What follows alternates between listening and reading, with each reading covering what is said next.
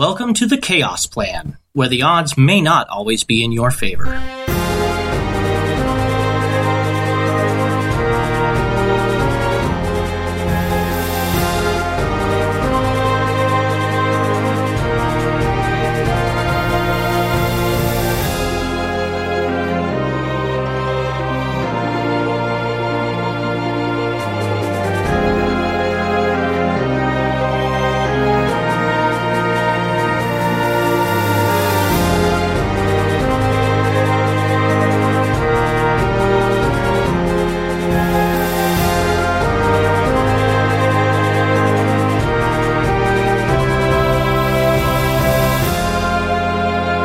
Thank you for joining us for another episode of The Chaos Plan. If you'd like to know more about the show and have an idea of kind of what's going on and where we're at in the world, visit our website where we are currently working on an online campaign guide, which you can find at www.theadventuringguild.com. And if you would like to join the show or become a sponsor and help us make this podcast better, visit our Patreon account. Just search for The Adventuring Guild or our website to find a link. And by subscribing and helping us out, you can not only join our Discord to hear our episodes live, you can also become a member of the show, get some awesome merch, and represent the guild. So thank you very much, and on with the show. Thank you once again for joining us for another episode of The Chaos Plan, where the odds may not always be in your favor.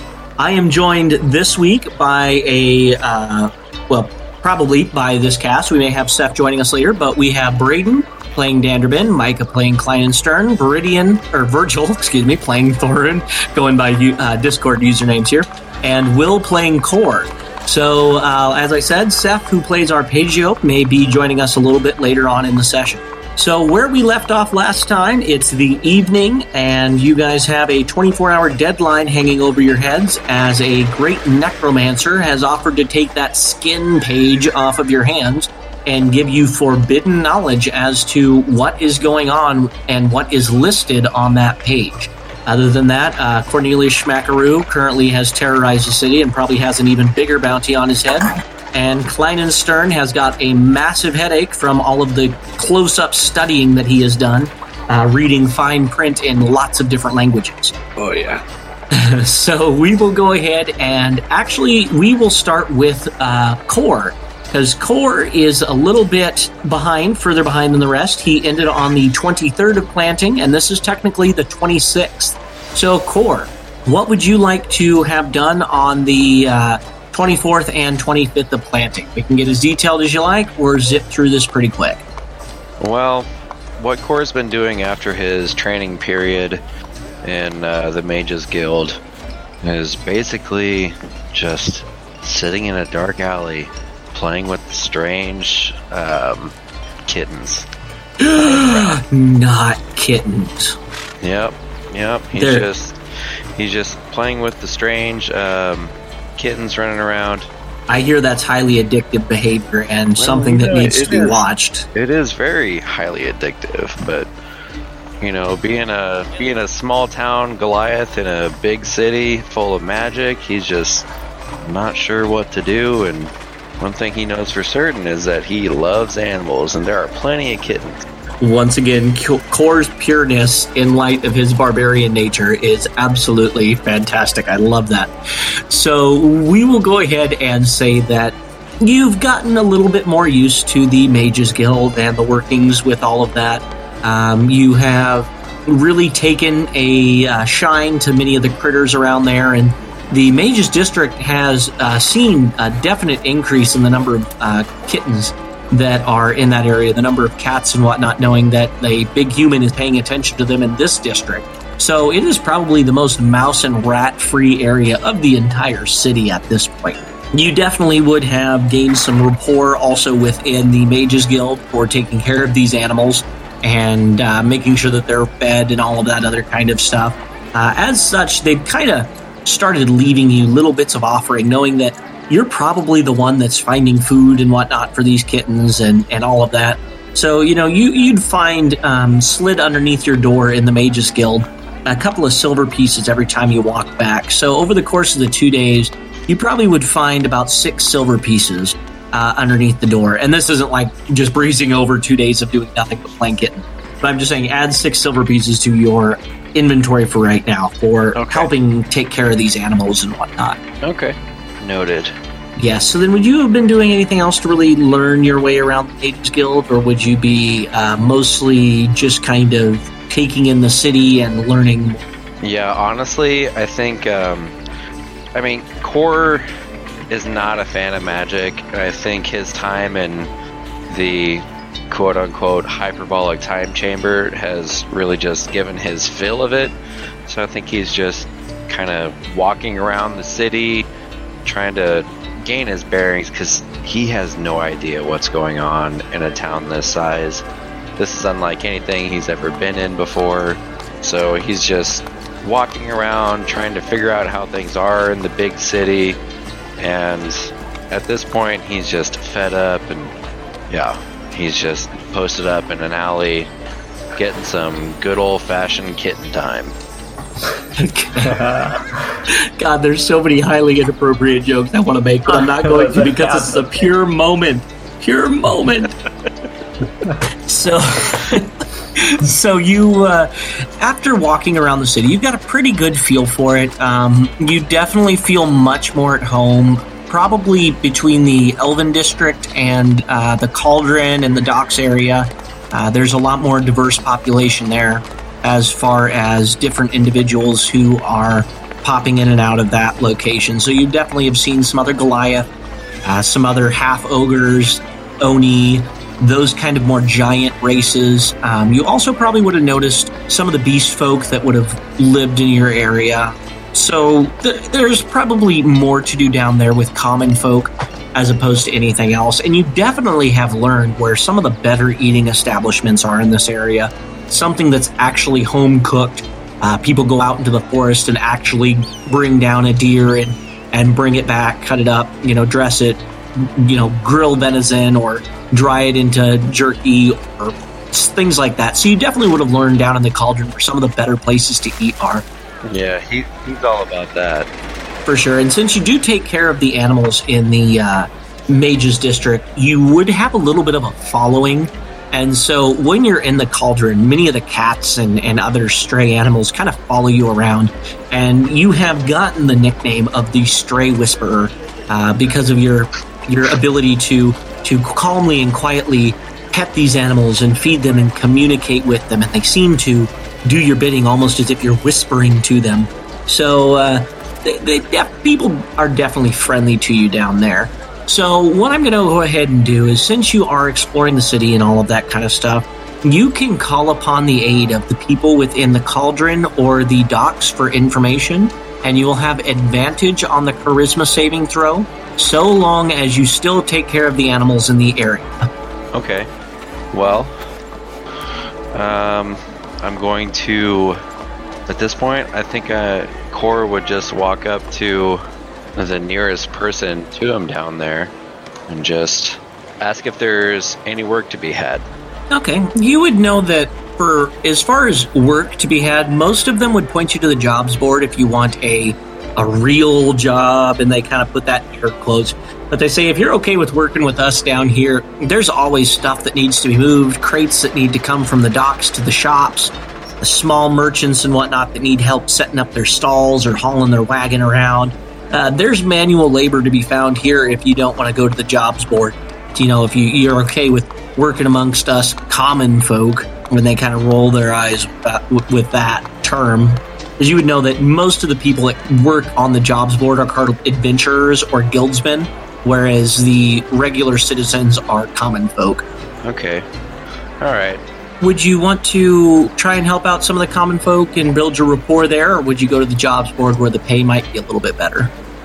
Well, I think Kor just not knowing how to deal with people in general, he's going to kind of take a little offense when they say, like, well, I mean, you can work, you know, manual labor or go to the jobs board, you know.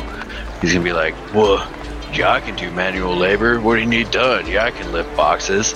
All right, yeah, no, they probably wouldn't have said it like to offend you, but they would definitely, you know, the, since you are a Mages Guild member, and you're not a common person, like you've got a, a weapon and you've got this presence about you, they would automatically assume you're an adventurer or a guildsman. But, you know, after you've been taking care of the animals for a while, they'll start to warm up to you as time goes on. Hand on head, Kor is like really, uh, like he doesn't pick up on those types of like uh, insinuations. I guess is that's probably not the word I'm looking for, but Nothing goes over my he head. I'm too fast. yeah, exactly. He just doesn't quite pick up on those things. So, like, people Gotcha. are saying that sort of thing to him. He's like, "What? No, I could lift boxes. Watch me!" And then he just goes and starts lifting crates, similar to what he did, like on the pirate ship when he came over. Awesome. Yeah, fantastic. Then definitely, uh, you would spend probably a good part of uh, the two days that you aren't, you know, taking care of kittens or exploring the culinary delights of the city. Uh, you would definitely be worked by anybody that would uh, see what you're doing. And so, over the course of the day, you're able to accumulate a gold piece. And you know, a couple of silver pieces here, a couple of silver pieces there, a favor later on here, uh, stop by for a free meal there, that kind of stuff. You would accumulate about a gold piece over the course of those two days. And you would also have picked up three days worth of rations. And we'll go ahead and say, go ahead and roll me a d10. D10, no problem. I got an eight. An eight. Uh, you would get your hands on a climber's kit. So somebody on one of the uh, merchants, he was unloading some supplies and whatnot, and uh, he discovered that one of the adventurers that was going out left his climber's kit behind. Uh, and he tried to track the guy down, but he wasn't able to find him. And uh, that was about four days ago. So he goes ahead and he says, You know, I, I don't feel right keeping this. I stay here in the city and I don't want to resell it. So here, this is my gift to you for helping me set up my cart and hauling these boxes around. I really appreciate the help. Uh, it does, uh, no problem, my friend. That's what a uh, Goliath is for. All right. So then we will go ahead and say that you spend the two days kind of building your rapport within the uh, cauldron and in the docks area. Uh, you've gotten all those perks that you did receive. And we are going to go ahead and start now on the 26th of, no, 27th of planting. Or no, 26th, the night of the 26th. It hasn't been a full day. So you spend most of the day then uh, helping out around the docks, and you start heading back to the Mages Guild. I believe when we left everybody else, they were currently headed towards the Mages Guild, correct? I believe so. All right. That sounds mostly right-ish. All right, so you guys begin heading back towards the Mages Guild, and you see a very large Goliath man uh, walking back towards that direction. Um, you're not 100% sure yet, it, because none of you have met Kor yet, other than Cherno, and Cherno isn't here, correct? Correct. All right. Yeah, Cherno's the only one. So then you uh, head back towards the Mages Guild uh, looking for a large Goliath man with strange glowing red stone. And you see a large Goliath man uh, walking in towards the Mages Guild, probably not with his, the stone out, but a large Goliath man walking in. And he wouldn't probably. Corey, would you enter in through the busy portal section or through kind of a side entrance uh, that's more like a residential entrance? No, he's going in through the side entrance. There's no way he's going in through all those people. Okay, yeah, then you would see this Goliath man go into the side entrance instead of the portal entrance. And Klein, you would know that that's kind of the quick way in and out to avoid the crowd um, when people go to the portal. Hmm. I wonder if this is the individual that we're looking for. I think you may be right. So I'm assuming Danderbin's probably just going to run up and, and introduce himself and talk to him, correct? I definitely wouldn't rush ahead. I'd probably let Klein take the lead. I would uh, uh, rush up to try to catch up to him, and as he's, you know, try to be a bit nonchalant about, you know, because this guy's a Goliath, so he could, you know, crush my skull with one hand. I don't want to make him mad. Hey, but you're almost as tall as he is, so that's a good thing. That is also yes. So I'm like, uh, as I'm coming up, I'm like, morning, sir. Heading heading into uh, to to the the uh, residential quarters. I see. Oh! Oh! you scared me. Uh, who are you? Uh, name's Kleinenstern. I'm, uh, I'm a m- member of the guild here. Klein and Stern. Close enough. Just just call me Klein. Unless I He don't is like rather stern, yes. Klein.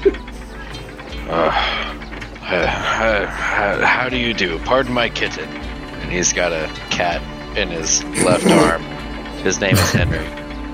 Imagine approve all our of eyes turn into love hearts. We're like, ah!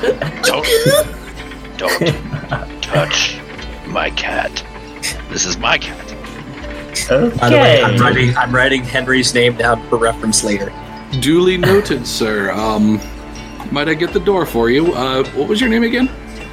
Uh, my name is uh, Kor. What? Kor. Did you just say Kor? Kor. You happen to be an individual that I have been searching for for the past couple hours. Who sent you? Uh, research and investigation sent me. You have no idea who those people are. what? What? I've been doing a little bit of research trying to find a friend of mine, and a number of leads that I have come up with have pointed me in your direction. How did they know which direction I was going? Well, more, more, more the direction that you were. Uh, it, uh, I, I don't, I don't, want- I don't want to talk about relativistic locations. Uh, it's, it's all, all very confusing. But basically, um, I kind of look over both shoulders and make sure no one's listening in, and I'll just ask him, "What do you know about Oblivion Gates?" Oblivion. What?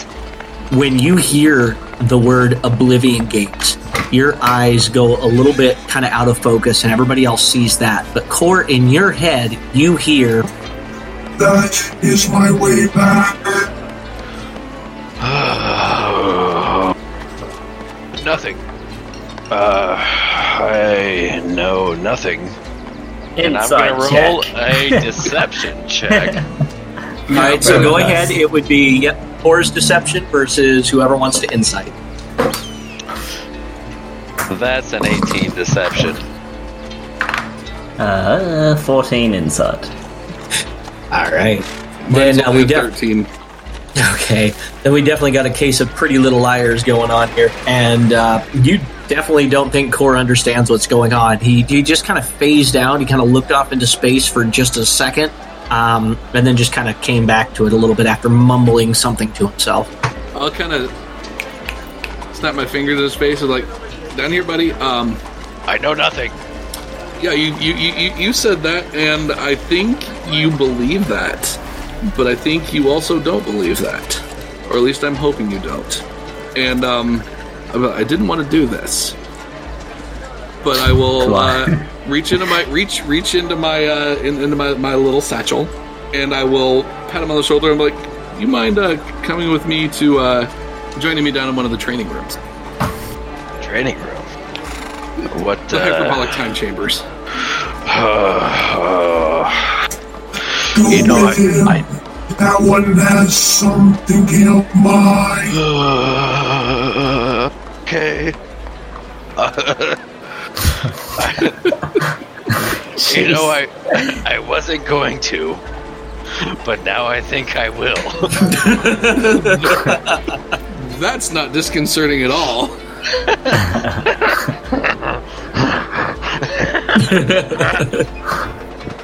just look He at seems real nice. I like this guy. Enderman, and you just see that my face is like just you know like petrified with horror. I'm like, what have I done? what is happening to me? What is happening to me? All right, and uh, um, so head down into the uh, the, the the training rooms, and I will ask. Oh God, I wrote his name down, and now I can't find it. Um, the guy who. Um, I'll just ask anyone around if, if there is a free uh, uh, hyperbolic time chamber to use, and I will actually use those words. Oh, I know who we can ask. We can ask Joran. He's the one that sent me into the original hyperbolic time chamber. Okay, yeah. Uh, you go ahead. You would actually, um, as you enter in, you would see the voice of the tower wandering around, and both of you would know that he would be able to point you in the right direction. Um, but he would probably overhear your conversation, and without really paying attention to anything that you're really saying, or I mean, without specifically turning to face you, he would just kind of point off down the hallway and say, "There's one free at the end of the hallway." and you would continue down and you would see the big circular room and everything with all the symbols above before we actually start heading down the hallway, I'll I'll, I'll ask him. I'm like, can you let Master Aldari know that we're in there? I will do this. And you see him pause for just a second, and he says, He has been informed. Thank you, sir. But Just you a bit of didn't do anything. I. D- don't, don't worry, Dandy. The voice of the tower has uh, he's he's basically plugged into the into the Wi-Fi.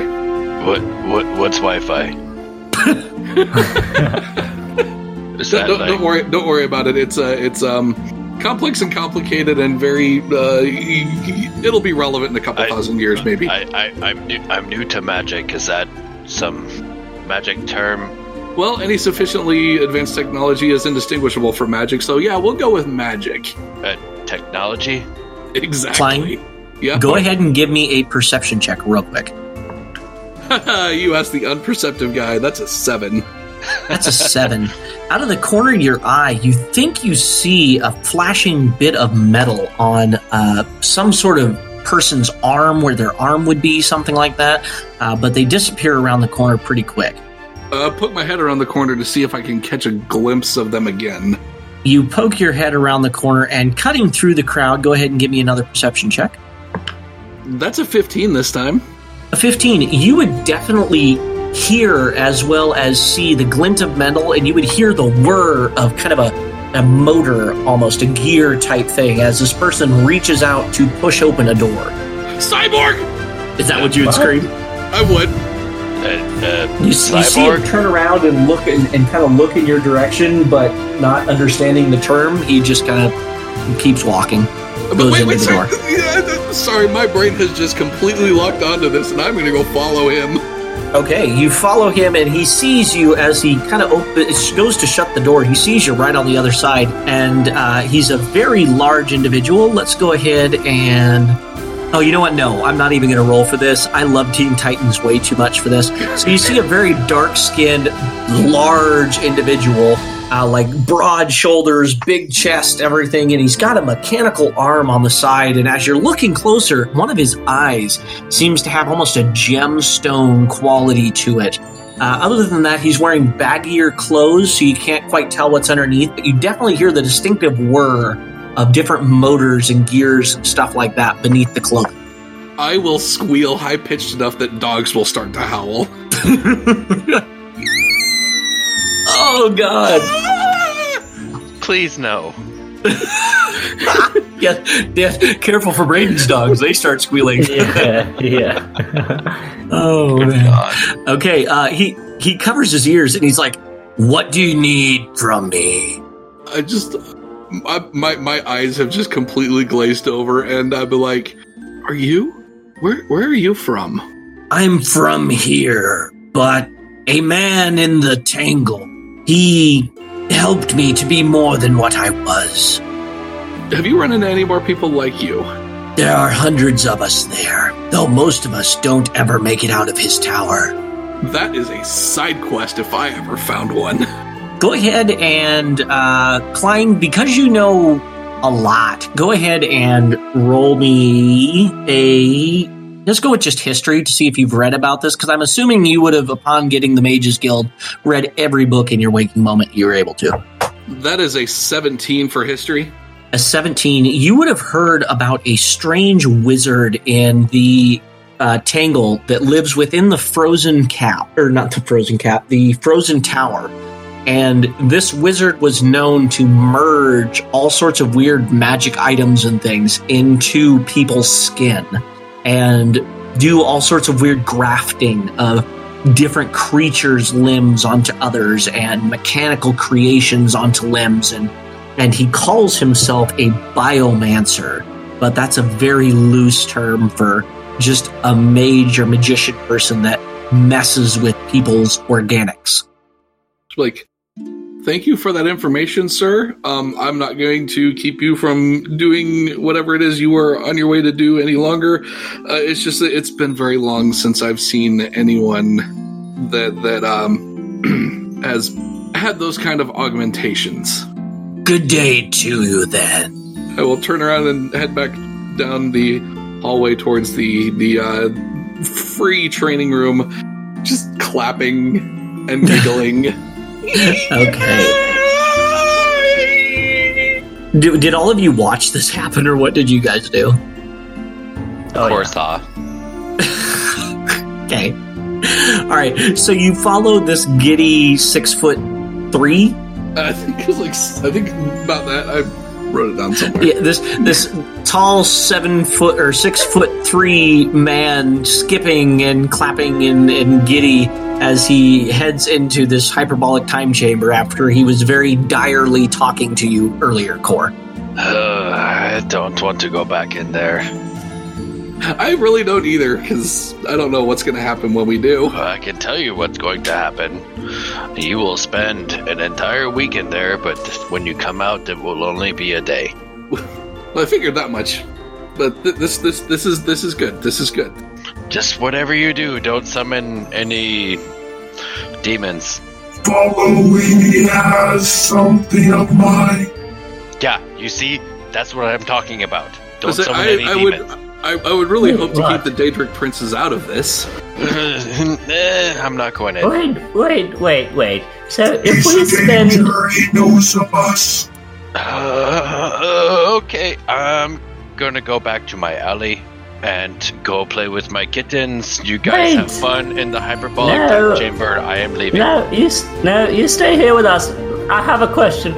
So did you say that if we spend one week in there, it will only be one day out here? Yes. Uh, well, uh, Give or maybe- take. uh, uh, essentially, yeah. It's a hyperbolic time chamber. I don't You know, know anything uh, about magic, but I've seen enough Dragon Ball Z to know what it means. I'm gonna hold up my hand right now.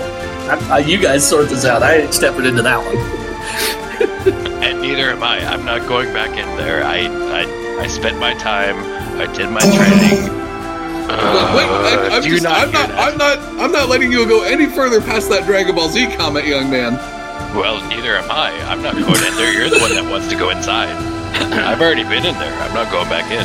I will special beam cannon you if I have to to get you in there. Okay, well, you have fun. I'm gonna go back into the alley and play with my kittens. I handcuff his hand to me. You can make a, I guess, make a Dex save. Usually, I just do it and it works. Usually, yeah, usually he's able to cuff. It's just, did you already cuff yourself or did you just cuff him? uh, I mean, I'm only, I'm barely, I'm not even three foot tall, so I think I've been, oh, this whole time I would have just been s- sort of hands down behind, beside me, sort of working one of the manacles onto my hand. And then as he goes to leave, I'll just quickly flick it around his wrist. Okay, so what we'll say is that you're able to get it on there without the roll, and if Poor wants to get it off, though, he'll have to break it. Now, Since you were pretty distracted by that conversation. here's the thing, Danderbin. You said you were three foot tall. Uh, like two eight. I am seven foot fucking eight. Okay, well, I'll attach it to your big toe then. No, like either way, like I'll just walk out. I mean, I'll That's still roll. well, looks like we're going back to the alley with the kittens. Bye. Alright. I'm gonna roll. That's a nat twenty. Oh, God. And I'll just be like, Kor, I don't. you, do you want to break these or do you want to slip them? I'm just walking out. Like he can attach Oh, to me, and I'm just leaving. Yeah, You're, you're just, Braden, you're just like flopping there like some sort of like luggage or something. Whoosh, whoosh.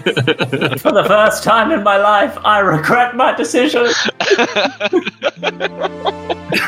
All right, so so while he's getting ready to walk away, I'll just I'll just uh, you know, you know, give him a stern look. Like, if you don't stop where you're going right now, Broly, I'm shredding this page, he turns around. and I'm holding up the, the you know holding it up facing me, but clearly intent on tearing this flayed skin page in half if I have to. Don't let him do that. It is mine. Kor turns around, and there is a noticeable fire in his eye, and he he looks at you and like takes a step towards you, and then just shakes his head, turns back around, and walks out the door. and you hear just this tiny fast. little you hear just this tiny little as i just start a little bit of a rip in the page this hurts me because I didn't write mechanics in here for Will to like will save or anything. will with will saves, um, but with any kind of like save against this. But yeah, that Will you have got um, or Kor has all of a sudden got this pounding headache. Uh, from just resisting the screaming voice in his head. Yeah. Think of our I, listeners. I'm not going to scream, but yeah. I picked up on that. So, are you still walking out to the alley? I mean, I can, but if you want me to make a wisdom saving throw, I can do that too. Uh, since this is a special case and this is an item directly tied to the entity within your thing, we're going to go ahead and say it's like a, a paladin or it's like the warlock that's disobeying their patron. There's going to be consequences. So go ahead and roll a wisdom. We're going to go ahead and do a wisdom contest and see what happens. So I'm just rolling uh, d20 plus my wis- wisdom score. Correct. Yeah, and if you have, uh, yeah, go ahead and just uh, wisdom score. Uh, so this, I rolled a 16 plus four for a Oh, 20. geez. Well, I rolled a 14 plus 1 for a 15. Okay, and actually, no, that should have been a charisma against. Uh, yeah, we're just going to go ahead and go with that. I screwed it up, but we're going to go ahead and go with that. So you you go to try and step out, and your foot, like you almost fall over because your foot didn't move off the floor. Like you had all the momentum of going forward, but your foot is stuck to the ground. You cannot go forward. Get in there and take what is mine from him. Not now. Just a little, little. It's probably about a quarter inch, just rip. Just like I said, for the sake of not uh, blowing our listeners' eardrums out, there's just rageful screaming in your head from your patron right now.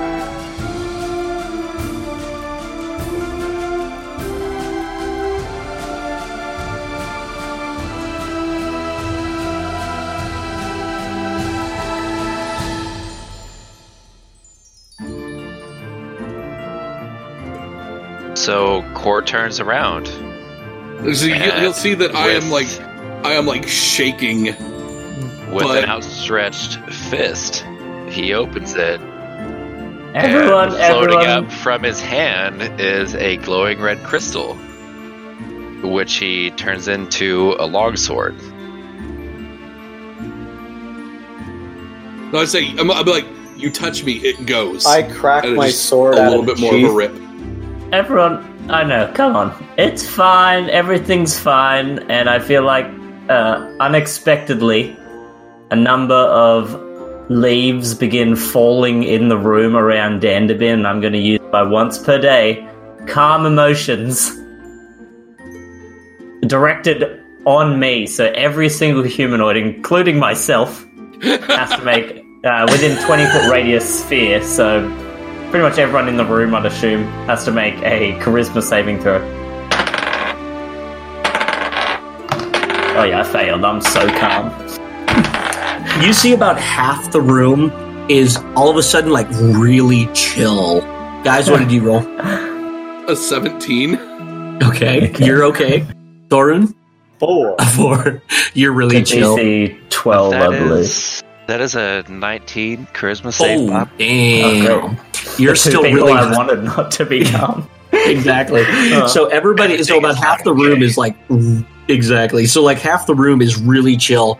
Uh, the other half is like all of a sudden up in arms. The voice of the tower apparates out of nowhere and says, "Cease this immediately!"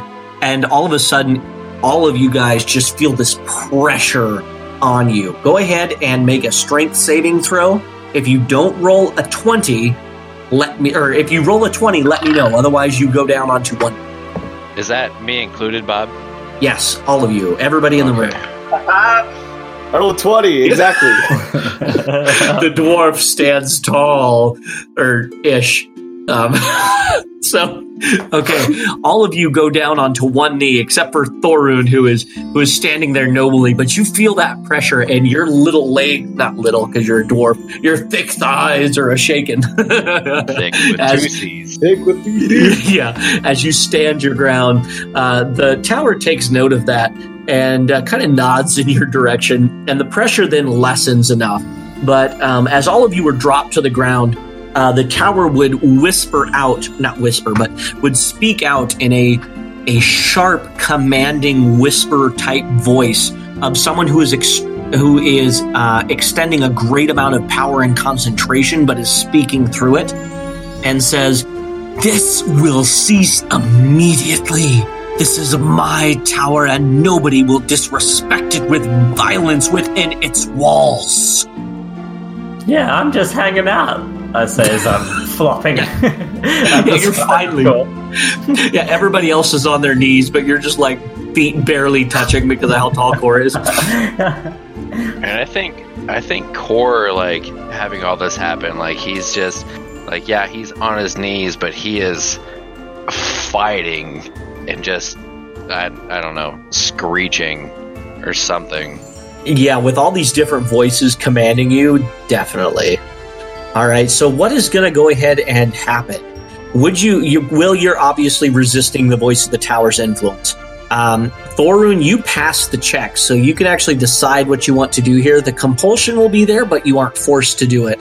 Uh, Braden and, uh, or Danderbin and Kleinenstern, both of you all of a sudden feel the compulsion to go into one of the hyperbolic time chambers like you had just been talking about and just get up and go. No words.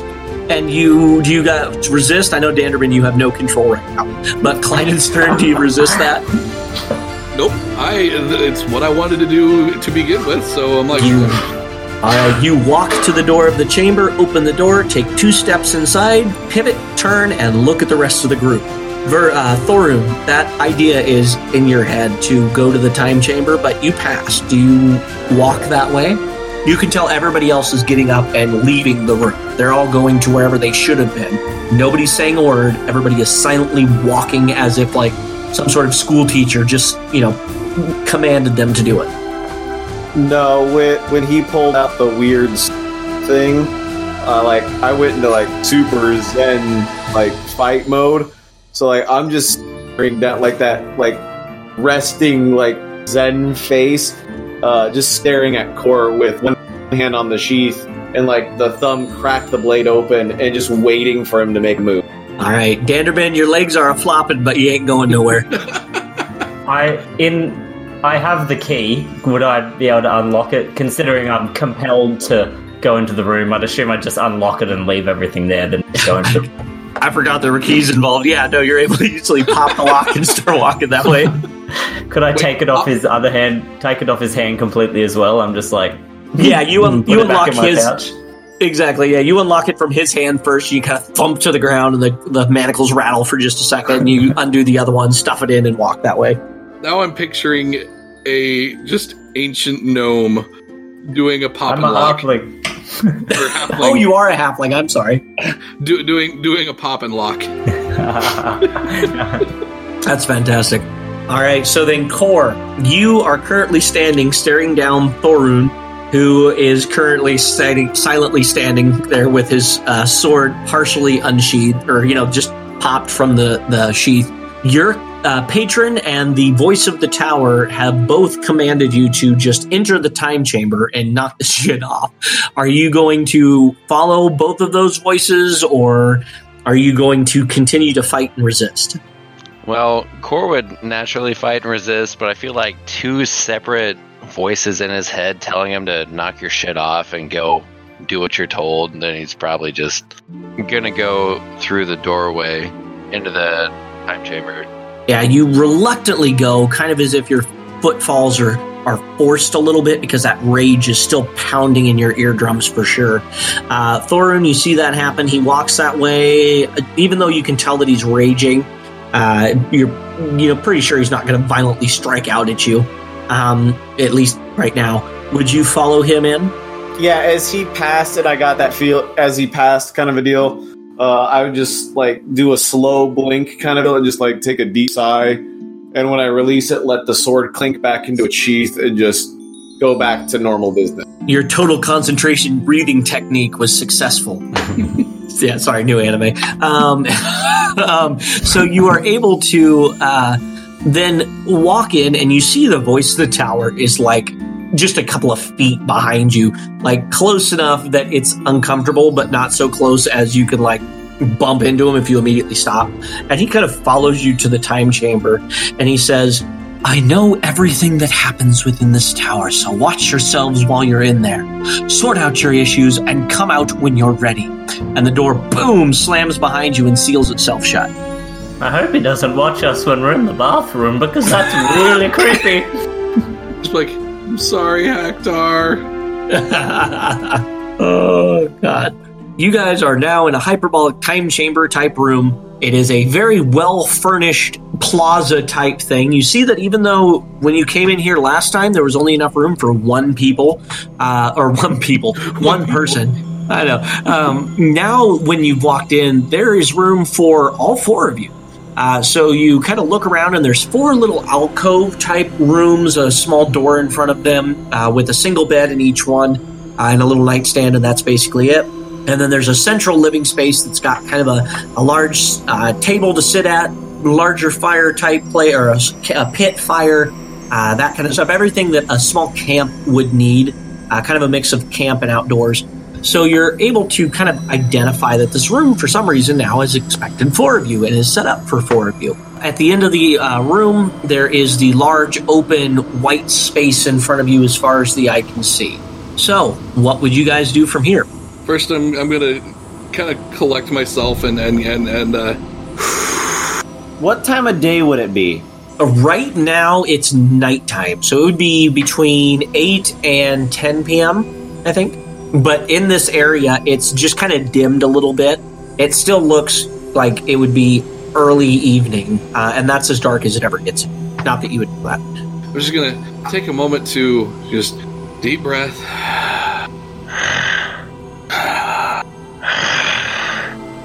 I, know, I love the I love the heavy breathing montage here, ASMR or whatever. Hmm. Oh. What exactly is this place again? Are we just gonna. Thorin, are you just heavy breathing over there as well, or. No, I'm gonna go over. Is there is there like a kitchen area? Yeah, there would be a, a large fire pit with a chopping block and a uh, small area for storing food. I start making food. Oh, yeah, I'll help yeah. you. Those two, those two can breathe into each other's faces some more. We'll cook something up. And I'll do one of those like making food, but like every now and then, like every couple seconds, like looking down at the food, but like raising the eyes out, moving the head, keep an eye on what everyone's doing, and going back like every seconds, looking up to gaze over everybody, and then back down to the They're getting closer and closer. floor. How much? Basically, making a traditional dwarven dinner for four. I'm not getting closer. I'm getting farther away. They're getting closer, Thorin. How much you want to bet that they start making out? I'm not gonna make noise. I'm getting farther away. No, oh I said. I'll put five silver on that. Yeah. Push the silver away. I'm going farther away.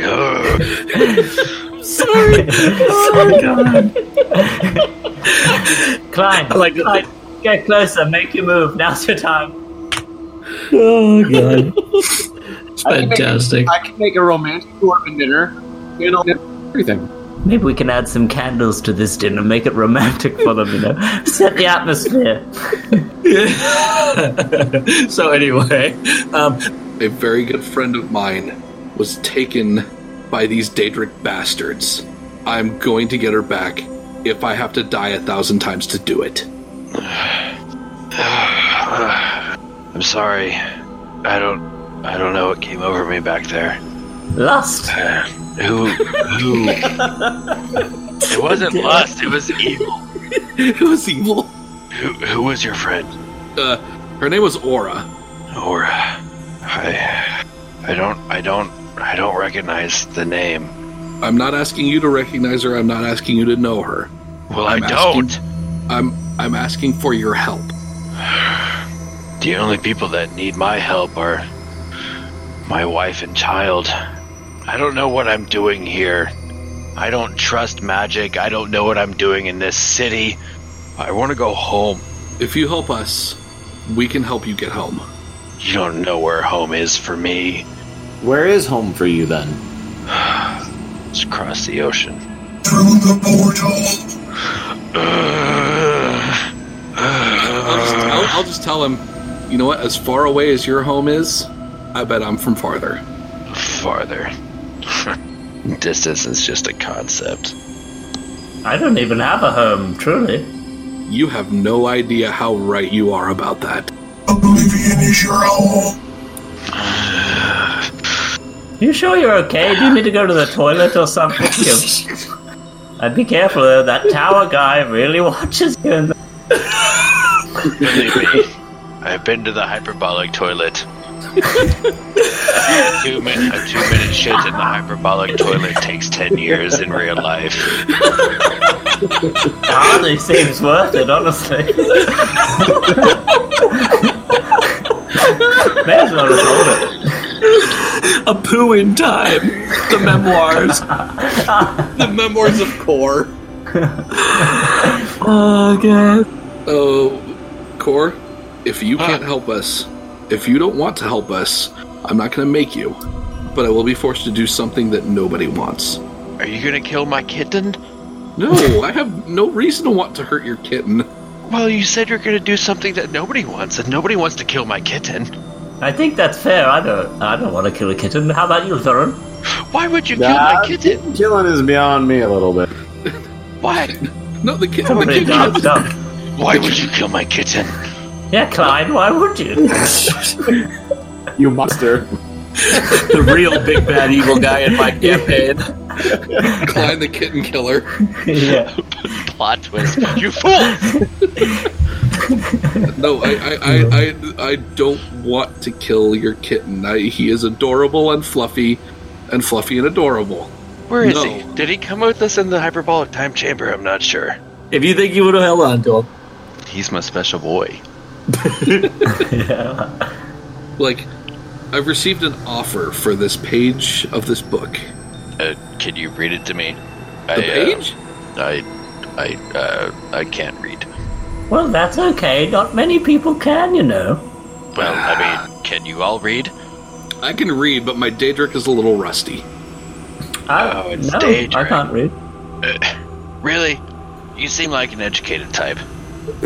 Yes, I have to read a lot of things, and I kind of, you know, you you know uh, video game knowledge tends to kind of leak out when other more important things are taking place. I'm, s- I, am sorry. I'm, I'm new to magic. What are uh, video games? Not magic. They're not magic. No. Other than that, that my previous statement that says any sufficiently advanced technology is indistinguishable from magic. But no, they're not. They're not magic. Uh, they're just a, a means of passing the time. Um, I could I could go in and, and, and uh, explain the, the the concept of of uh, fictional worlds and and their correlation with this world, but it would take a lot of time and effort. Needless to say that even though I have never been personally through an Oblivion Gate or to any of the realms that are normally directly associated with them, I am familiar with what they are. I'm familiar with what's on the other side, and I will storm the gates of Mehrunes Dagon's home if I have to to get to get Aura back. We all will. I admire your resolve, Sir Klein. Klein man. Climb the stern. Oh, Thorin. and I just like, no, just just no. Okay, so you you have got kind of a partial consent there. So what would you would you like hand him the page? Would you hold it up? Would you what what would you be doing? I will be gripping it like iron fisted and hold it up and show it to him, but I'm not letting this thing go. Okay, uh, let me let me uh, try my best here. Uh, give me a second. My reading is non-existent. Do you need some help? No, I can do it. Okay. I can do It's- it. Let me let me read it. Um, it So are you says- It, it it says so. No one told you life was gonna be this way. Your job's a joke. You're broke. Your love life's DOA. It's Or Would you like to know what it actually says? always stuck in second uh, ge- I was like, gear? gear when it has been your way, your week, your month, or even your year. But I know that word, but. I'll be there for you. That's what it says. I'm like, and I'll just look. I'll, I'll just, I'll just look at him. And I'm like, I don't think the Rembrandts have anything to do with the Plate of Oblivion. But that, that's not what it says. While I applaud your efforts, and I am very, very fond of that song, if that's what it says, then I'm going to very much rethink my opinions of Hermaeus Mora. it, it seems like a fairly uplifting message to me. It I does, which seems to be very much at odds with the individual that I believe is responsible for this page's existence. Huh. It seems like if somebody would have written a sitcom of a bunch of people living together in the early '90s, and like I don't know, that I mean, those lyrics would have fit well for that. Oh, absolutely. I, I concur 100%. And I, I am I'm, I'm very, very fond of early 90s sitcoms. What However- are you talking about? I think I have a cantrip called Friends. Tap it. oh God, I'm. Oh God, I have no words. The cringe level. I know. Well, like I, I don't even know how to rate that that dad joke pun thing. I I physically took psychic damage as the DM. for all of that. Oh, just kidding. My cantrips are Eldritch Blast and okay. So that miraculous segue, what actually screams through your head when you look at the page is what burns through your head translates in common as Kanquiralith, the desolation. Okay. King So uh, this creature means absolutely nothing. Well, go ahead and roll me a history check. You may have heard. History. Well, that is a nine.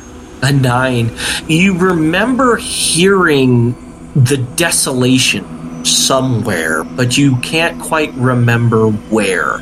It, it's some folk tale, some story to scare children, something. But you remember the desolation being a title for somebody, but you don't remember who. Okay. And then the rest says that basically a, an oblivion gate lies within his territory. Okay. Would you just repeat that back to them, or what would you do? He heard it in his head? Yes. Yeah, he's I mean, I just I just met all these people. I'm not repeating anything. Okay. So you just see him take the paper and like he, he winces just for a second and like it seems like something just like screamed at him or he just uh, was sh- uh, shoved or hit or some some sort of bodily jerk spasm. Uh, but just for a second, then he stands back up. Hmm. And just looking, I'm like, I got a feeling that you are very much the opposite of not all there. What are you talking about? I'm right here. I think you've got a passenger riding along in your head. Nope. No passenger, just core. All I'm all core right here. I think the lady doth protest too much. That is a 14 deception. Insight check, Klein, and anybody Uh, else that wants to. Uh, 16 plus a bonus of minus one. You you know the only thing that is all core about him is his remarkable abs. I mean, they they are stunning. I got I got dick abs for days. Damn it. It's like, who's in there with you? I don't know. I don't know. This, so this page, you I'm willing to bet that uh, a small group of people who've lost someone very close would go a very long way to help out anyone who helps them achieve their goals. take the page. And I was like, But if you try to hurt us, then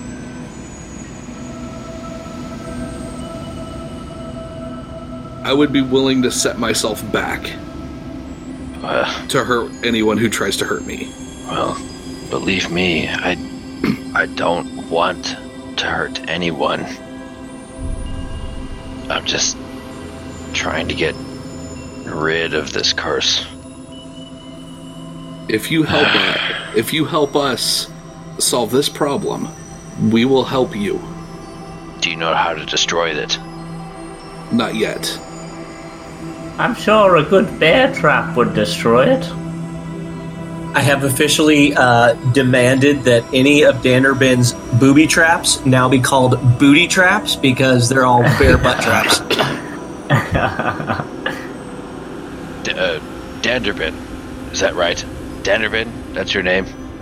Sure, Do you have a trap on you? I have many traps on me. Well, then let's try.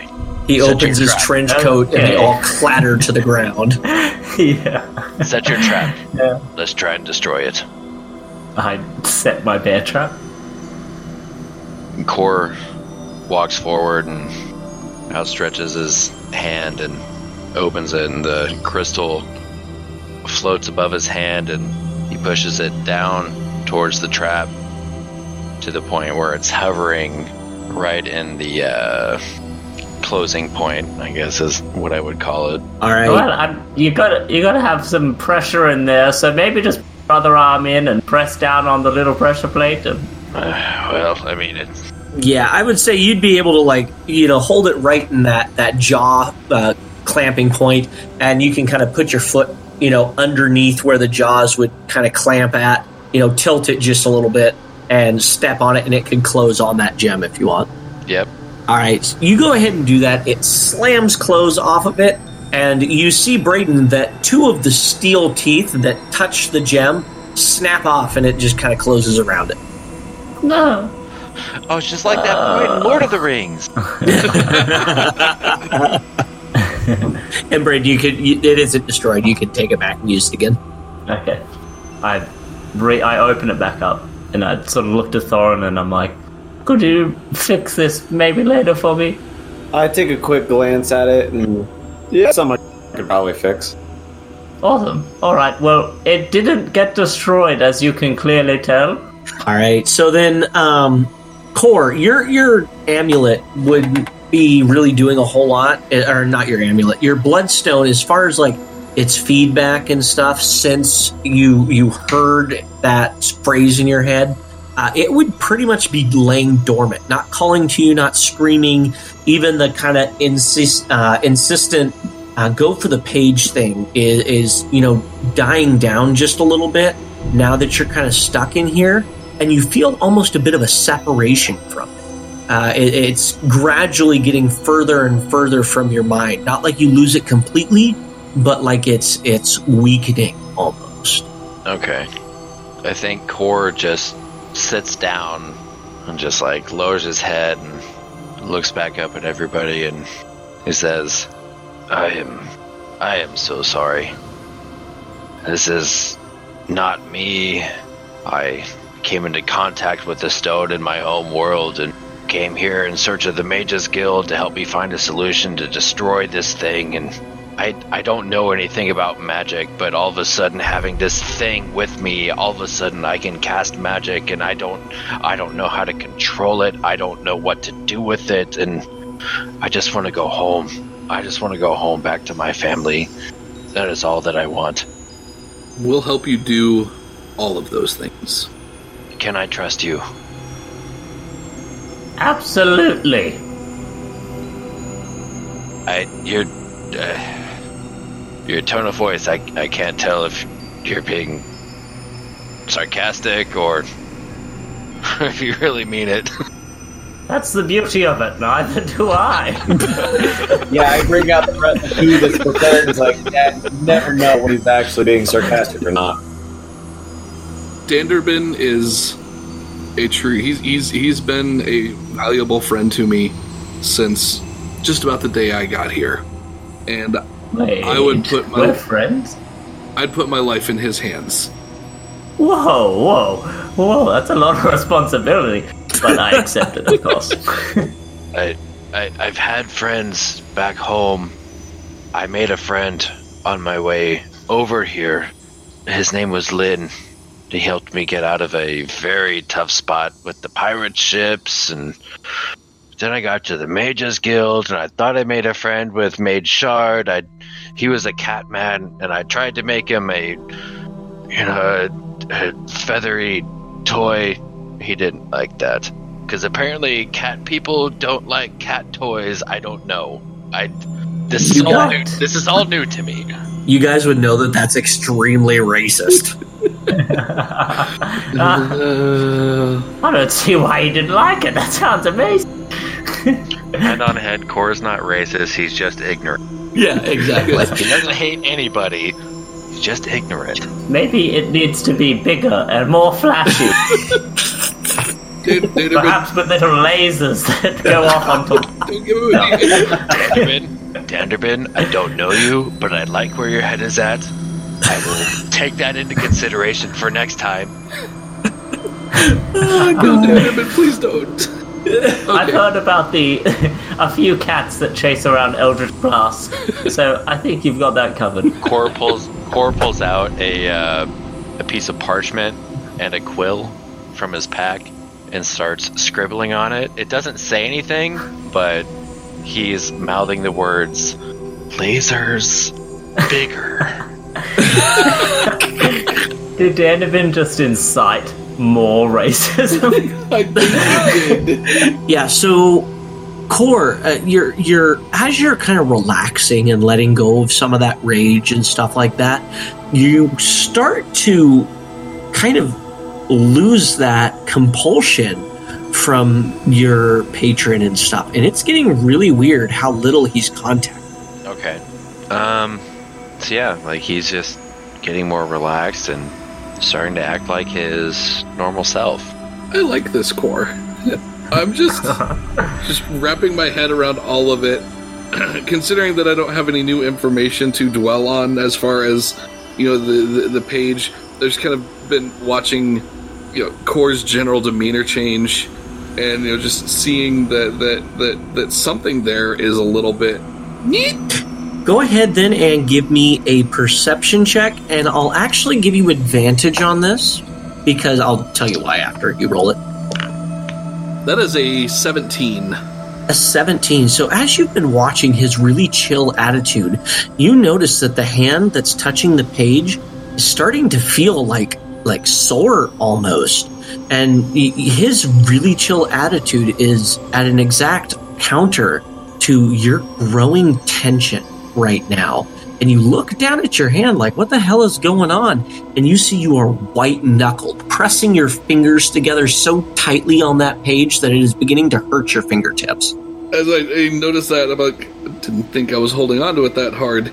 Uh, just put it back in my bag for now.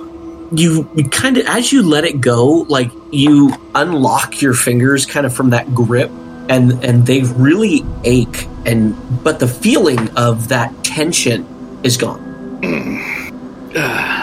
We got a bowl of ice. Just holler at Th- Thorin. Thorin, is there any ice in the freezer? Uh, let me check. Is there some ice, Robert? you, you you find a uh, no ice but you find a bag of frozen peas that works just about as well Awesome. just set those There's a weird bag, a burlap bag of pieces in here. Mind if, I, mind if I borrow that for a couple minutes? Sure, I toss him a burlap bag full of peas. Let's Frozen set 'em up. peas, where I come from, we call it yellow snow cones. oh god damn No, it not, not, not, not pea, peas. Oh, yes, God. uh, cultural gap. Yes. worries. okay I like your cultural gap. Oh man! All right, so Klein, go ahead and roll me an Arcana check because I know that there's a lot that's kind of you, you, you've studied into this a little bit and you've got drawn a lot of conclusions from Kor. Uh, that is a 17 for Arcana as well.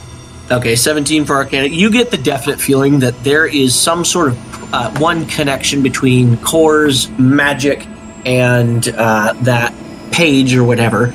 Uh, you also believe that the page has probably got some sort of not an essence in it, but being within close proximity of Kor's item, it's got kind of a resonance with Kor. So them being in closer proximity is causing this page to become much more reactive. I'm going to uh, thinking about that. Um, I was like, guys, I'm gonna I'm gonna take a walk, and I'm just gonna go just. Gravity increases to uh, continues to increase until you're super small over a power level of nine thousand. I was like, "Ah!" Your hair turns yellow and stands up. Um, Five episodes later. yeah, exactly. so so I'll just kind of you know walk off as as far. I figure I can walk a, a fair distance, but you know I, I want to get a good good fair put, put Yeah. a fair amount of space between us. Just kind of as I'm going, just every once in a while looking over my shoulder and and you know as long as I can just to see you know what what how how how everything's going over in their neck of the woods.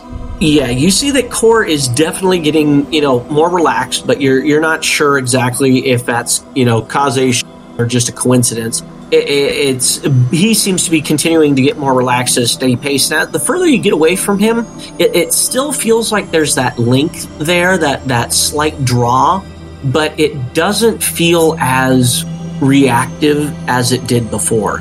Like you, you almost thought the page was going to do something, but it never did. And as you get further away, that that paranoia and suspicion kind of drops off that it might just be a page. Hmm. Because I know there is way more to to this this this uh, sheaf of flesh than than meets the eye. but also, I know you know, seeing that, that that that kind of you know their their proximity causing as much problem as it is. Um, I will holler at, at Dandy, just, just yell out, "Dandy, can I borrow you for a minute?" Sure. I walk over. Can you can you do me a favor and hold on to this? Stay right here, but hold on to this, and I will hand him the the the the the the, the, the, the skin page. Oh, sure. You Put a were, glove on.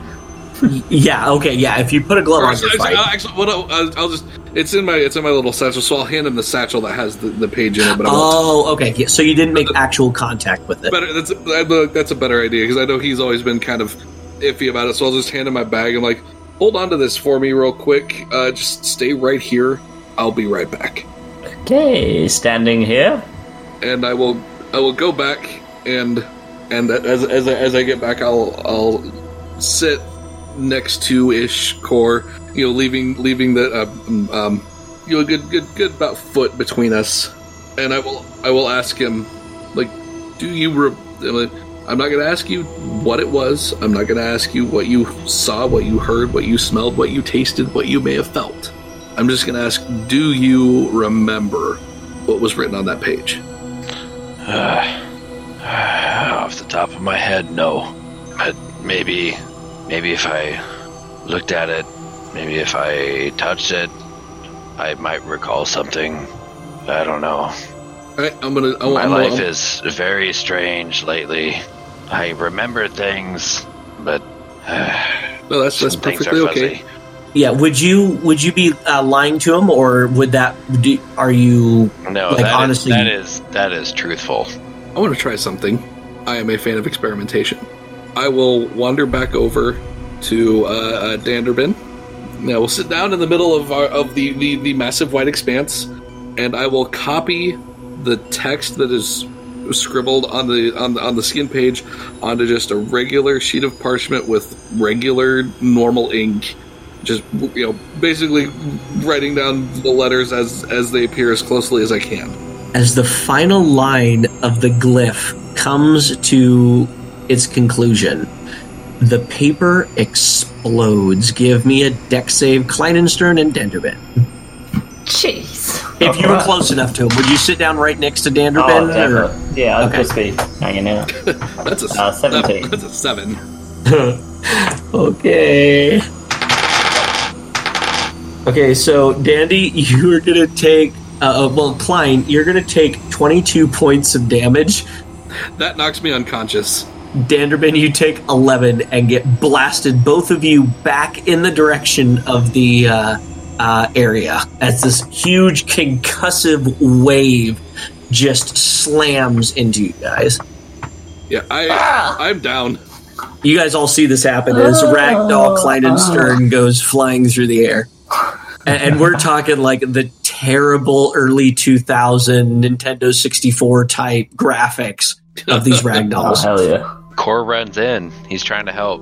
Okay, you run over, you're able to kind of slap Kleinenstern awake before he has to make death saving throws. Uh, Danderbin, it definitely stung, and you're, he's able to help get you to your feet. The page is still tightly clutched in Kleinenstern's hand. I'm gonna put it back in my bag. That did not work out at all the way I had intended. What did you do? I wrote what was on that page on normal paper, normal, non-explosive, non-combustive, just standard, run-of-the-mill, right off of the shelf in the lab in the in the supply closet parchment. You copied it. Almost. Don't. I, Copy I figured that much it. out. Yeah, go ahead and roll me an Arcana check, uh, Kleinenstern. That is a 14. 14, you're pretty sure it had something to do with a name, a true name summoning sigil, all in one kind of a thing, which would be uh, invocative of very powerful beings, but you can't recall what kind of beings that would be. Okay. Yeah, no, uh, definitely not going to try that again. Uh, that, well, as you can clearly see, just about killed me. So, uh, I mean, I had been handling my many pounds of explosives around you lately. Perhaps some of it dribbled out onto the paper, which caused an a very sudden explosion. I'm I, I, That's the only logical explanation, right? I mean, it's just, just words on a skin sheet. I'll just pat him on the shoulder and be like, yes, Danderman, that is exactly what it is. Um, and then I'll look up at Kor and be like, Problem solved. I'm like, Kor, there's a name on that page, isn't there? I, I suppose there is. Hmm. What is the name? Kangor Lagrith, the Desolation. Thorun and Danderbin, oh, I guess all three of you go ahead and make history checks. Thorun, you would have advantage. Uh, 20, non natural. Oh, nice. Uh, 17. I love how Dandy knows what this is. Yeah. Andy's been around for like 800 years. Yeah, Thorun, Uh, 16. 16. Okay. Dandy's not that old. No, so uh, Kleinstern and Thorun, you both remember that that is the name of an uber super powerful god type beast, a beast of absolute power and cr- like crazy godlike abilities. Uh, meta terms, this is a Tarrasque, uh, is what we're going with, but I'm not going to take the 100% D&D version. I found a really cool homebrew for a god beast type thing based off of some different animes. Uh, I'll post it up in the links at some point. So you would know that it is this crazy deific beast creature from stories that you had heard. Danderbin, you would have recalled that all of those stories came from the Kang Islands to the far east. Oh man, I swear. I swear I've heard during my nightly readings, of course. I read many texts. Uh, back in the Shadowed Cleft, I'd used to go to the library nightly and get a book. Anyways, uh, I've heard about this name from the Kang Islands. It's like some monster, horrific beast creature. You know this name. I mean, yeah, I've read about it, sure. Yeah. I I only know the name. I I don't I don't know what it belongs to, but would I know specifically more, like what, like I, I Braden know about the Kang Isles and what is there? Yeah, go ahead. Yeah, go ahead and actually, if you did announce that it was from the Kang Islands, uh, all of you can roll uh, probably a history check um, if you have it, or I'd accept probably history or arcana. Uh, and Virgil, you would have advantage on that as well. Being a noble kind of a person, you would know these stories, especially of great kingdom crushing beasts. I got a natural 20. Oh 20 for a 21. God. for a 21 Arcana. Virgil, what did you get? Uh, with advantage, a five. Nice. Ouch. Virgil, I rolled a one and a two. oh wow, very nice.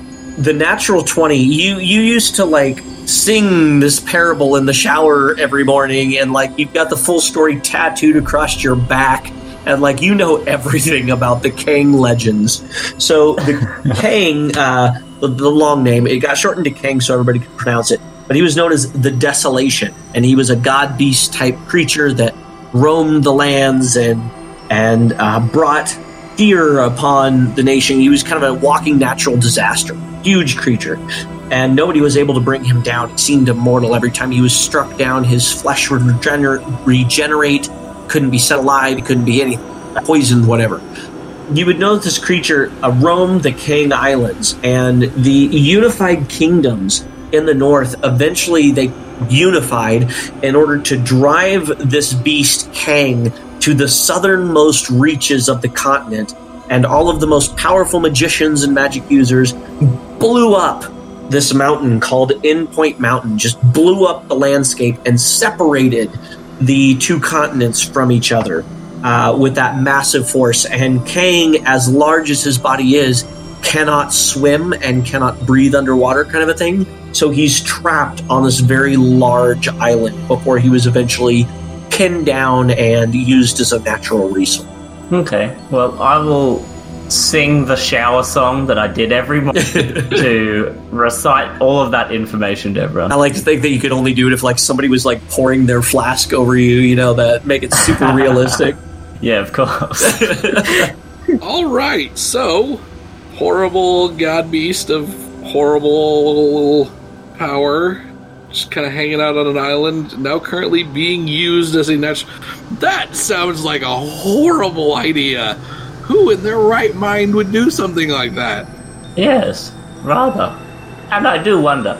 Wait, this thing. Wait, is this tied to the disappearances? My guess, I, I'm just I'm just spitballing here. The disappearances are tied to my personal opinion. At least one, if not more. I'm guessing probably two or three of the Daedric princes that probably want them in co- in, in in conjunction with Kang for something super horrible. Wait.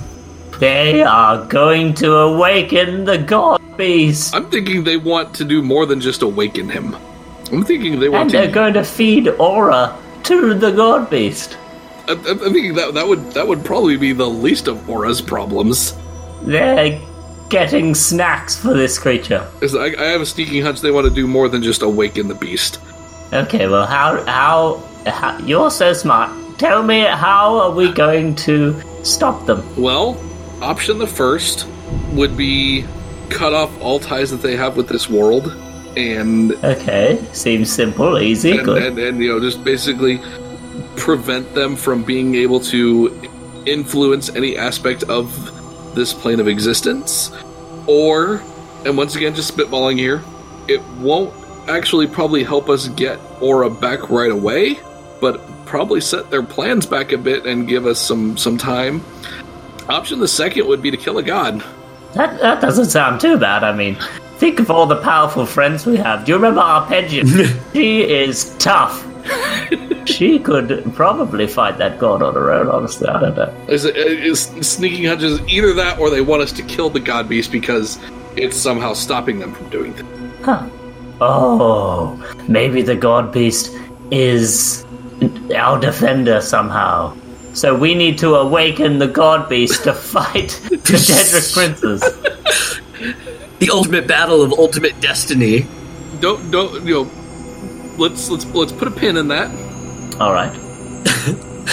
He literally pulls out a pin, tries to stick it somewhere. I'll oh, be back in two seconds. guys. And all right, Thorin and Kor, do you have any ideas? I mean, yeah, all this talk about fighting gods and stuff's pretty cool, but any other ideas would be pretty good too. Hmm. Well, as far as fighting gods go, I wouldn't do that. Can these Daedric princes enter our world? Well, Daedric princes are kinda, sorta, as far as my knowledge goes, already in this world. Oh, I was thinking maybe they'd have cults or something that we would have to go and then maybe they're the the sort of fingers of the operation, if you will. And perhaps if we go and stop them, then the true tinkering and behind the scenes work can't get into play. They probably do have a number of cults. I'm going to Wandering level around. with you guys. You're a cultist. This artifact that I have, I'm not a cultist. This artifact that I have is the result of a Daedric prince. What? This red stone. He holds his hand out, and the red crystal floats above his hand and kind of pulsates a little bit. I'll just slowly raise my hand. Is it all of them or just a few? I don't know. All I know is that when we get out of this hyperbolic time chamber, you should probably just steer clear of me. Will we made or no, Kor? We I made you a cannot promise. be held responsible for what can happen to you. Kor, we made you a It's alright, I'll just handcuff myself to you again. We're gonna help you, Kor. and if it's if all of the Daedric princes are are here exerting their influence over people, then we could actually potentially use that to our advantage. I don't I don't know if it's all of the Daedric princes. All I know is that this thing, this fucking bastardized thing is here. And it has an influence over me and I want it gone. I want it gone. Maybe if we went to like somewhere in the temple district, we could have it exorcised from you. I'll slowly raise my hand again. Yes. Gathering information. Kor, do you know which Daedric prince is responsible for that crystal? Boethia. Oh, f- fudge biscuits. Um, no. Um, so I, I Good. I have- don't have to put the explicit rating on this one. no. Uh, uh, uh, Boethia has a very strong rivalry with. Uh, which one is it? Um, uh, uh, uh, Azura and Mephala. Uh, no. Um. So there is so so one thing that that is very important to know about the Daedric princes is it's generally accepted that a handful of them are not entirely evil Oh, that's nice. and the ones who aren't can many times be at odds with the ones who are. So I think our best bet is probably. I know this is going to sound crazy, y'all. To fight a cult, you have to join a cult. I- I'm not saying so much join a cult, but maybe find out if Azura has any presence here. Alright, sure, sure. And after that admission and that big trust exercise and everything, uh, you, you would have noticed uh, that the door has become slightly eh, like the seam is there. It isn't open or anything for everybody to see, but uh, the door you can tell is now exitable. Uh, after you know you guys have calmed down, you've shared that trust, and you've kind of entered into this alliance uh, with each other. The power of friendship conquers all. Of course.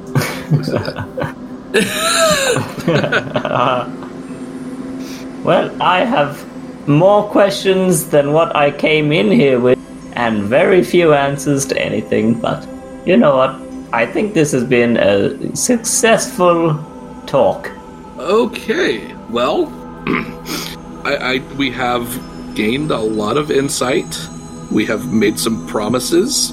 We have there, there's been a lot of a lot of knowledge gained, um, and I think right now, or I think I think going forward, our next big step is to learn more about uh, Kangor, figure out what what what what the what Boethia might want with Kangor, Yes, that's a good idea. and figure out if we need to protect the God Beast, slay the God Beast, or find some other means of Or awaken the God Beast. or or awaken the God Beast. F- figure out what they want with it, and that might be our best way of stopping that. It still doesn't. It gets us a little bit closer to potentially finding Aura, but knowing that it's Boethia, we're going to run into a lot of problems.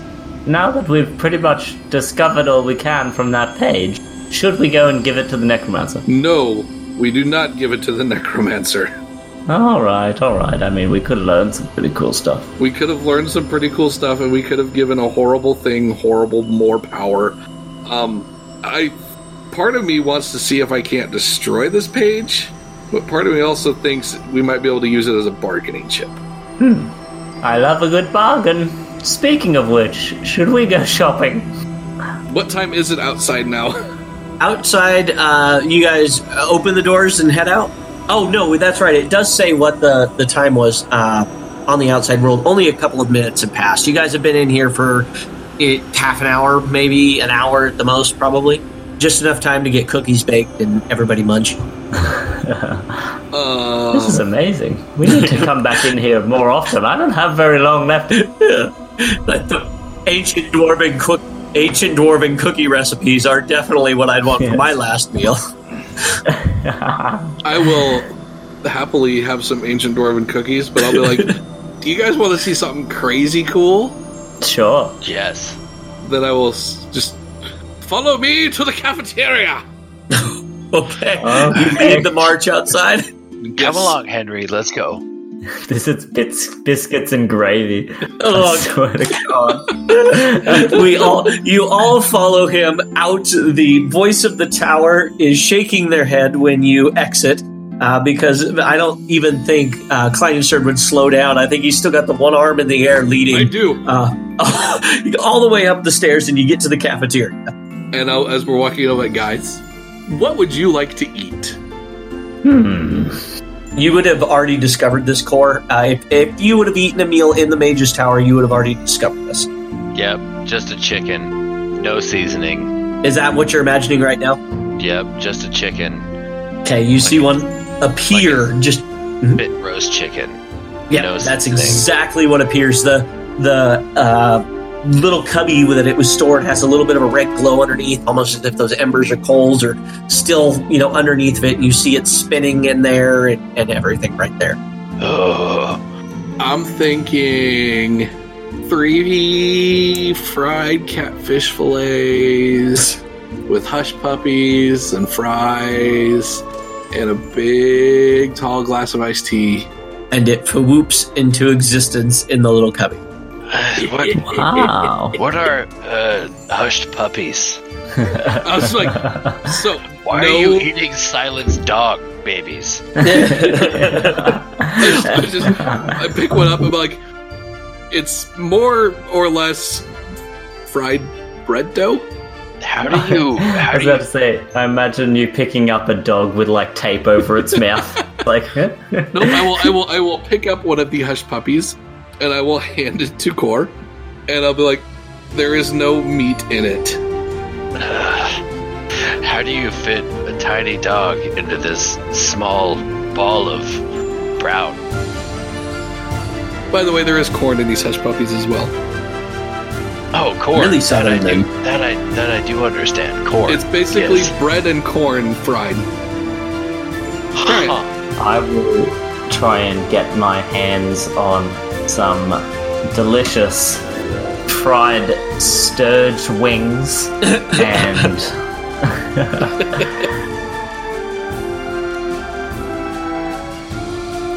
and perhaps some oryx milk. Okay.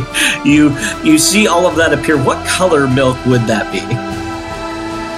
Oh, I'd say probably like a dark gray. Oh yes, you see this dark gray liquid in there that he is sipping upon, and these wonderful looking wings that remind you a lot of something that you would have found back in your home, uh, Kleinenstern. Thord, are you gonna have Just your like in the shadow cleft. yes, Virgil? Are you gonna have uh, any dwarven food or anything like that before I wrap this montage up? I will have a turkey leg and a cold frosty beer. oh god, that actually sounds really good. Um, So you guys are able to, after that discovery, all sit down, and Kleinenstern continues to horrify all of our international guests with all sorts of Amer- Americanized delicacies that sound horrific. What is And- so bad about fried catfish? No, not that the hush puppies. Absolutely Oh. nothing. Oh, hush, oh, Horrifying oh, oh, okay, names. Okay. I'll, I'll, I'll give you the hush puppies. Okay, so you are uh, able then to enjoy the hospitality of the Mages Guild for the rest of that evening, unless you're going to go meet with the necromancer. N- Nope, I, I think we we decide. I have a feeling that we've gotten better, more better information out of a more trustworthy source. Uh, don't want to. The necromancer can go pound sand. We could just go get Arpeggio to go pound him. She did seem pretty keen on beating him up, if I remember correctly. I know that's what I'm trying to segue to. So you guys are then able to um, very easily take the rest that you need to uh, kind of brainstorming session until you guys kind of pass out for the night after having gotten a full meal of pretty much whatever you wanted. So you wake up the next morning, and uh, Arpeggio was out pretty much that whole day before. Uh, Arpeggio, what would you have done after supper? I mean, that night before. Uh, what would you have done after you kind of separated from the rest of the group uh, when they headed uh, over to the Mages Guild to wrap up? What would you have done for the rest of that evening? Uh, Arpeggio would have reported back to the Fighters Guild and make a report on what happened uh, previous a few hours before that. All right, yeah, you're able to go back. You make a very detailed report on what was happening and what is continuing to happen. And the Fighters Guild greatly alarmed by by a revenant showing up within the city and them being kind of the main uh, security force, I guess, for the city itself.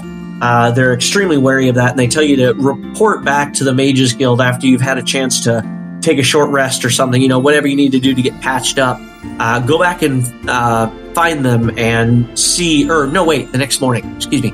Uh, they tell you to go ahead and take the rest of the night off, get a long rest, and report to your group of friends in the morning to continue investigating what is going on with this. So I'm assuming you do all of that. Go back. Oh, go ahead. Um, probably, maybe at some point, Arpeggio would be going to an to an apothecary because suddenly she started sneezing. yeah. so you are able to then go to the apothecary. Uh, they try to help you out the best they can. A little bit confused, but you know they, they help you out the best they're able to. And then you call it the end of the night there? Mhm. All right. So then you wake up the next morning, uh, fairly early, as you know your friends are prone to do, and you meet the group out front uh, as they are exiting the Mages Guild in the morning. So, guys, you would have woken up. Uh, Bruce decided that you probably should get back with Arpeggio and figure out uh, what happened there. Uh, make sure that they were able to support or report back to the Mages Guild, and uh, then bring her back on board with the rest of the group. So you guys all run to each other uh, out front there. Guys, would you update uh, Arpeggio on everything that Kor said, introduce Kor, that kind of happy fun stuff? Of course. All right. So you guys are able to get that done. Klein, uh, would you talk to Arpeggio about trying to destroy this, or are you going to just hold on to it for right now? I think for now we're just gonna hold on to it. Um, partially because I'm not sure if it can be destroyed, and partially because I feel like having it in our back pocket as a like I said a, a, a bit of a bit of leverage is might come in handy later. All right. So you're uh, holding on to it. I'm assuming not making contact with it, uh, leaving it in a bag, correct? No, after all that, all that, all that nonsense, I've got it pretty well. Uh, like I said, the last bit of handling I would have done with it was, you know, rolling it up and Oh, then yeah. wrapping it in leather, and then wrapping it in cloth, wedging it into the bottom of it of my bag. All right. Uh, so you're able to uh, uh, keep that uh, kind of under wraps, and it doesn't seem to have the influence that it did when it was that close to you. Uh, so you still feel kind of that pressure of Kor's presence, but uh, you don't. It isn't as bad as it was before. So, what would you guys like to do from here after updating each other on everything, and after Kleinenstern subjects everybody to the delicious horror that is biscuits and gravy, and then having to do lots of walking after a full, heavy breakfast? I would have had grits. so, what would you guys like to do from there? You've uh, obviously still got a little bit of time before the uh, dead. Oh no, you had until dawn. So the necromancer would have uh, that deal would now be null and void. Uh, you would know that that all- that new information about the princes, Daedric princes, uh, and that would be about it. All right. I mean, we could definitely go do some research. Last time I went to the library with this thing, I got attacked by a revenant. Well, I've never been to a library. Wait, what?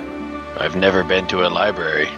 I can't read. I'm a, I'm, I'm, a, I'm a, what? Wait. Uh, don't don't worry, you're not missing much. I do have a little bit of personal matters to deal with today, if that's at all possible that I could go off on my own. Is there anywhere I could meet you back to uh, reconvene? Go for it. I'm, I'm, I think I'm going to take my chances with revenants in the library again. Just scream really loud if another one appears.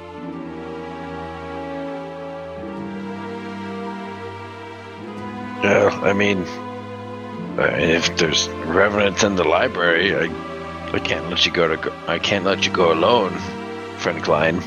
I appreciate that, Corey. You are more than welcome to join me. I may even, you know, we may even see if we can't do some a bit of reading instruction. Oh, well. Huh. I mean, if if if you are inclined to learning a a, a, a new skill, it's I'm not gonna I'm not I'm not going to force the written word upon you. Inclined. Thank you for saying it. I thought it as soon as oh, mistakes have been made. Would I be able to go off and sell a few things, Bob? Yeah, yeah. You guys could do kind of whatever you wanted. You could all agree to meet back at noon or whatever, or uh, later on in the evening, kind of whatever you wanted to do. What It would say be- you? I was say, what say you? We meet at Hamich's Sandwiches at noon. Sounds delicious. All right. So, what do you want to try and sell? Uh, I've got brewer's supplies and smith's tools, which I don't use. Okay, you can go ahead and sell those at fifty percent their worth right away, or if you want to roll me a charisma check real quick, we can uh, try and increase that a little bit. Uh, 12. Uh, 12. All right. So then, yeah, you're able to get a little bit more. So go ahead and add uh, 10% onto that 50%. Okay, awesome. Or I guess 60. what- Whatever's easiest for you to divide out. I'm not going to be super picky because it's a few silver. so I get 40 gold. 40 gold. Wait, okay. that doesn't. No. No, that doesn't sound right. Brewer's tools, I think. Are, 24. yeah, there we go. All right. Then, using that, would I be able to go to a uh, glass blower and commission them to make me a number of tiny spherical vials that I could put within my sling and huck at people? Yeah, very easily. They would have already uh, kind of a stock of uh, uh, potion ammo. I know, I know there's another term for it, but the little potion ammo pieces, uh, bullets or whatever that you could use for your sling. They would have a ready Okay. stock of them, and we'll go ahead and uh, since it's glass blowing and that's a, a artist a type skill, we'll go ahead and say you get ten for a ten for five silver. Awesome. Wonderful. Alright, I will go about doing things with that on my own. Okay. Anything else you want to hit real quick? Or is that it for the. Um, that's about it. All right. So then, what would you guys uh, be breaking up and doing or doing as a group? Well, Kor's going with Klein. Virgil, do you want to do anything on your own or Arpeggio? Uh, Arpeggio was assigned to the group, so she would stick around for bodyguard duty, I suppose. I might actually see if I can get passage back to the Fire Islands, uh, or a portal to the Fire Islands, and see if I can't talk to the dwarves there and see if they know a little bit of anything about any of this stuff. You could actually go to the Mages Guild and or to the Tinkers Guild and use some of their far talking technology or some of their like scrying type services in order to communicate over very long distances a message. You could do that if you wanted. It would be instantaneous. Well, I was hoping to kill two birds with one stone because I still have that one thing that I have to go back for. So you're able to use the portal network to uh, jump back to the Fire Islands. Would you want to go into Talanarth itself? Yeah. All right, you're able to rocket through to Talanarth uh, very quick. I'm gonna be doing a run around. A lot of it's some of my personal mission stuff, but then I'll also go talk to the Soul Forged and uh, talk with the council uh, and some of the other historians of the Fire Isles and see if I can't come up with any information about what's been going on and relay some of the stuff from Port City to the dwarves since they probably haven't heard much about it. Figured I'd come back and then spend a few downtime days in Tolinar. Uh, so yeah, you're able to then uh, depart from the rest of the group. So then, uh, Kleinenstern, Arpeggio, and Kor. Uh, what would you do in the library itself? I would be, you know, doing a bit of a bit of digging into more of the lore behind Kangar, and you know, researching that angle a little bit because I wouldn't even know where to begin to figuring out, you know, what other Daedric princes have exerted their influence in the world. So, you know, figuring out more what's going on with Kangor might lead us to uh, a little bit more information on the other end as well. Okay. So while you're doing the researching, uh, Kleinenstern uh, or uh, uh, Arpeggio and Kor, uh, you're kind of watching him, you know, pour over some of these books and tomes and and and accessing these crystals of information. Uh, that then you're kind of getting a kind of a hair on the back of your neck standing up. Uh, uh, somebody's watching me. You know, you're, you're getting that that kind of creepy feeling. Arpeggio would be uh, once she feels that she would take a patrol route ar- around the library, which I assume it was inside the library, right? Yeah. Yeah, she would be making rounds, just checking if uh, nothing suspicious is around. Okay, as as you kind of do that, you begin to notice uh, that as you get further and further away from Kleinenstern, your uneasiness lessens, and as you get closer to him, it, it gets uh, you know you get more uneasy, and that that feeling gets worse. Uh, and it's 100% based upon that that proximity following him around the room. Hmm. Kor, uh, what what would you be doing? I guess then, while you're like you feel that creepy feeling, you know, of being watched and whatnot. Um, I guess I would just be trying to roll a perception check to see if I notice any prying eyes or anything looking at us. Okay, well, that's a natural two. A natural two. You, so I probably. yeah, I all you for perception, it's a five total. So okay. Uh, you notice that that feeling of being watched um, as you're kind of looking around. Whenever Klein is kind of in your eyesight, it, it feels uneasy. But other than that, you know, it's just kind of you're not sure if that skin page and its reaction to you earlier is doing it or, or what exactly it is. But you know, it, it's just something feels off there. guys, I don't, I don't know what it is, but something feels off here. I get the same feeling, but can't really point my finger at it.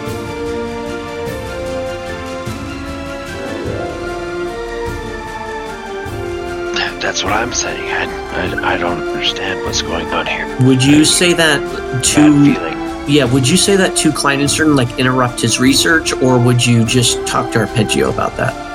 Yeah, he's saying it out loud. Okay, Kleinenstern, go ahead and roll me a perception check with disadvantage. I rolled a seven and a seven for a six. You don't notice that he's calling or talking. Like you're busy researching. Like, well, you're not paying attention to anything else. These these names and these words and this lore is is too engrossing to pay attention. Kor, Arpeggio, you notice that Kleinenstern is paying you no mind whatsoever. Kor walks over to Kleinenstern and slaps him on the back. And says, Klein, Oh, Kor, what can I do for you? something's not right. How not right?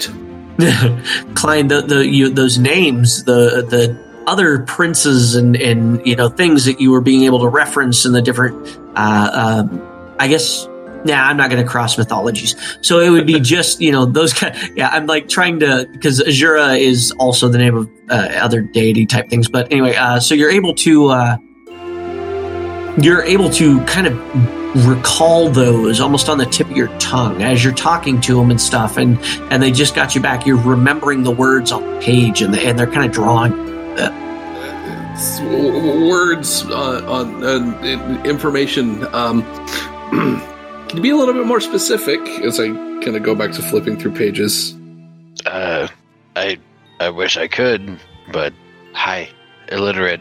I don't.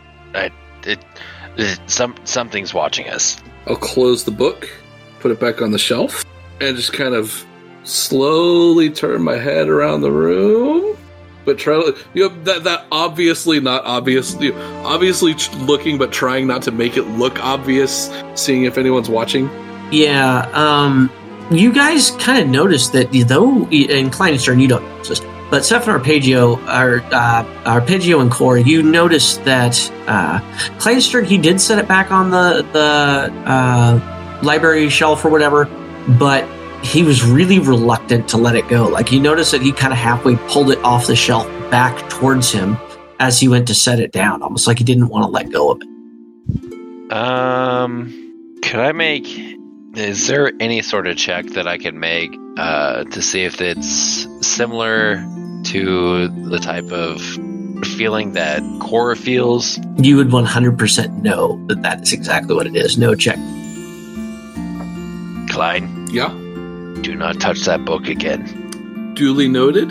I'll slowly back away, but like that that, that whole like that eh, eh, eh, like, like like like a wino backing away from a bottle of booze. Go ahead and give me a charisma save, uh, Kleinstern. Uh, nineteen plus three for a twenty-two. Okay, you 100% realize with a snap that your brain is being influenced, and there is only one thing that could be influencing it. Um, guys, let's. Uh, I'm gonna walk away out the door, and I'm going to put my bag in my room. After about four steps, I need you to give me another charisma save. Oof. Not quite as good. That's only a twenty. and only a 20 all right you you go to you know just step away from that book and all of a sudden on whichever hip you're carrying that uh, uh, page in the uh, bag or whatever you know super wrapped up and all that kind of happy fun stuff um, it, it kind of jerks you back Uh, uh, uh, Arpeggio, I need you Yeah. to take my bag. Okay. I reach out for the bag.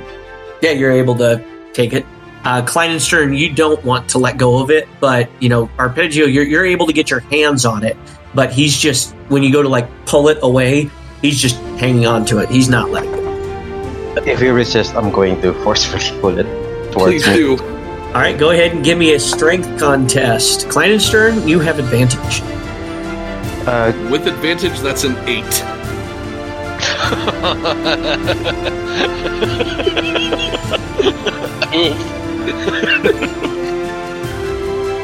uh, Bob, Yeah. normal strength check or athletics or what? Go ahead and you can use athletics. Uh, total was a nine. It is a very close contest between the two of you.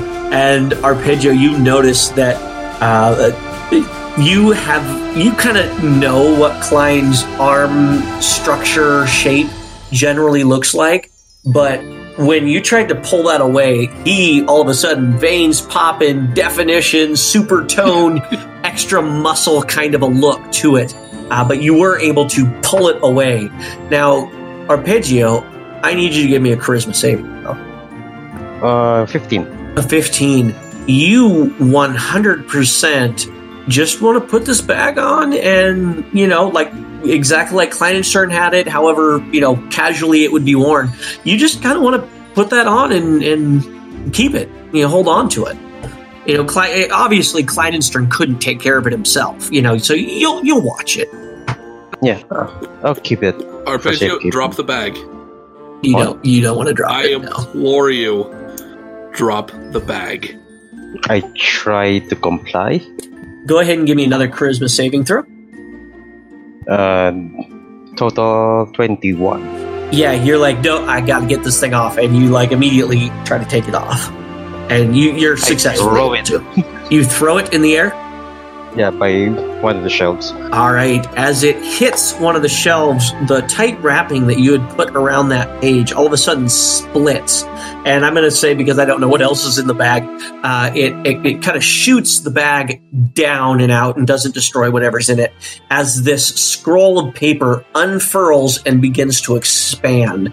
All of a sudden, this red fiery glow emanates from this page, and these letters and text rearrange themselves and small, impish, elemental looking creatures rocket out. And the flesh page begins then to curl in on itself, slowly uh, falling apart. Go ahead and roll initiative. Uh, Is it supposed to do that? No, Uh. it's not supposed to do that. it is not supposed to do that. I don't know. Oh, well, that's decent initiative. That I got is a 17. 13. uh, Corey, you said 17, Yes. and uh, Arpeggio?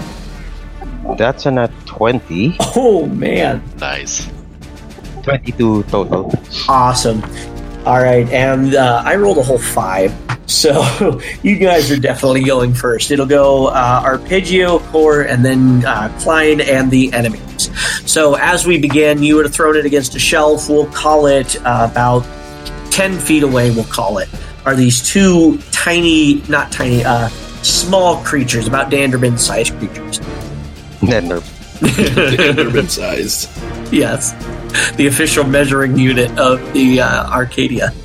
So, Arpeggio, what would you do upon seeing these two little fiery creature things? Uh, how far are they? About 10 feet, we'll call it. Oh, 10 feet. Alright, so within reach. Yeah, I'm gonna be taking my battle standard and stab at one of them. All right. Does a 15 hit? 15 does break the AC, yes. Okay, uh. 9 dam 9 piercing damage. Wow. Okay, you uh, thrust your battle standard in it. It catches this creature, and it has almost that that hard, reflective, kind of chitinous type feel to it. Uh, the, when it strikes, but you are able to get into one of the joints, and it lets out a cry of pain. Anything as a bonus action? Uh, is uh, Core and Klein within 10 feet of me? Yeah, you guys would have all kind of been in the same uh, pile region, so within five Okay. feet of each other. I'm gonna stay within range of them and I'm gonna be using Icon of Might. All right. Okay, that's a natural 20 on the roll. So, Nice. uh, enemy creatures within the radius of your battle standard suffer minus 2 to attack rolls until the begi- beginning of your next turn. Awesome. On the to Kor. Okay, so how many of them are there? There's like two of them? Yeah, there's two of them. Two of them. Okay. Um, are they. So it's a five foot cube on each side. Are they within range? Yep. Oh wait, Alright, no, I'm five foot cast- cube on each side. They are ten feet away. You would just have to step up five feet. Okay, yeah, I'll do that. I'll just take a five foot step forward, and then I'm gonna cast a cloud of daggers. Nice. Um, you fill the air with spinning daggers in five foot cube on each side. Set on a point that you choose within range. It's 44 slashing damage when it enters the spell's area for the first time, or starts its turn there. and actually, I was wrong. I thought it was like five feet cube around you. But no, yeah, if you're throwing it uh, up ahead, then you could stay where you were. Uh, so they make uh, dexterity saving throw. No, it just happens. It doesn't say anything about any throws or I mean, when they first enter the area, and when you oh, so it would be at the start of their turn because it would be It says when it enters the spell's area for the first time on a turn or starts its turn there. okay. Yep. So then it would be on the start of their turn. Sorry. Yes. So cloud of daggers. Uh, that's my action, Okay.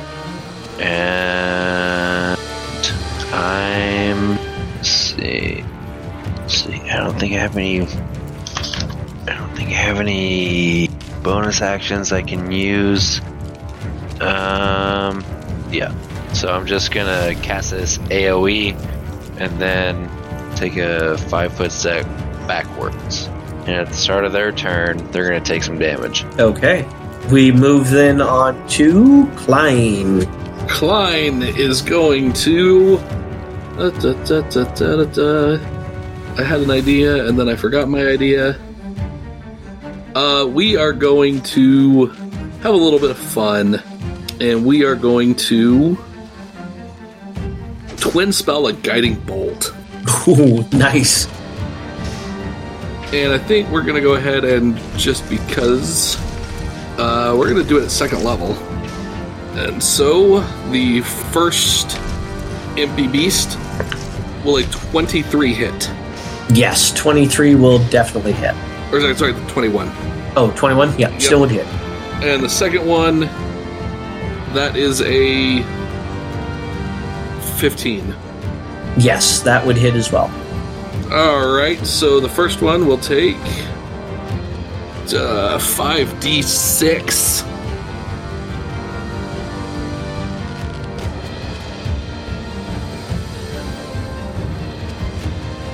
Five. 11. Wow, 11 off of 5d6. 11 points of radiant damage on the one on the, the left. And the one on the right is going to take 14, 18 points of radiant damage, and the next attack against each of them has advantage. Okay, uh, and Arpeggio, you would be on the one on the left, the one that he attacked first. So then uh, we move on. Oh, anything is uh, bonus action? I think that's about it. Okay. Then we move on to the two little critters. Uh, so the first little critter is going to. Oh, they both take damage. Uh, Yep, 4d4. So that's gonna be.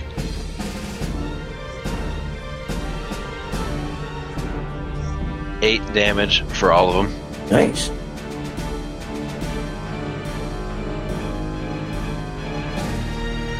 All right. Uh, then they are both going to jump forward five feet uh, to get within attack range of uh, Arpeggio and Klein. You said you step back five.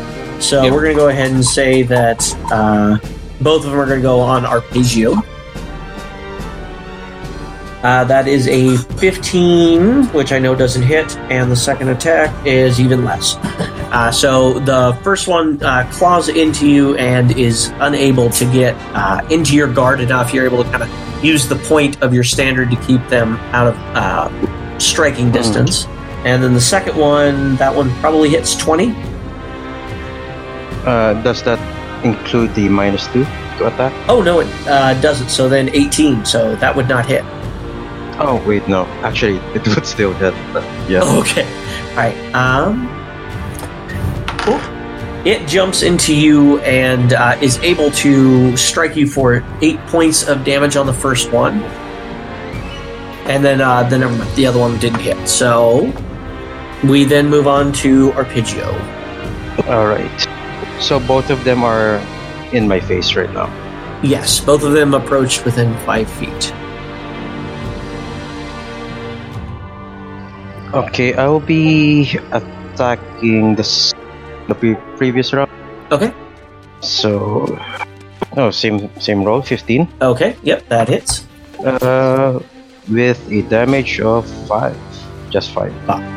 Okay, and then as a bonus action, I would Arpeggio would make some feint, feinting maneuver and give Klein a open shot at the same uh, creature that I was fighting. Okay. So uh, that is 15. So that would just be yeah, just a normal ranged ranged uh, attack. or spell attack. Okay.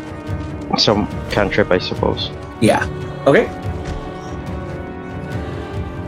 Yeah, open fire for open fire for Klein, so Okay. he can make a ranged attack.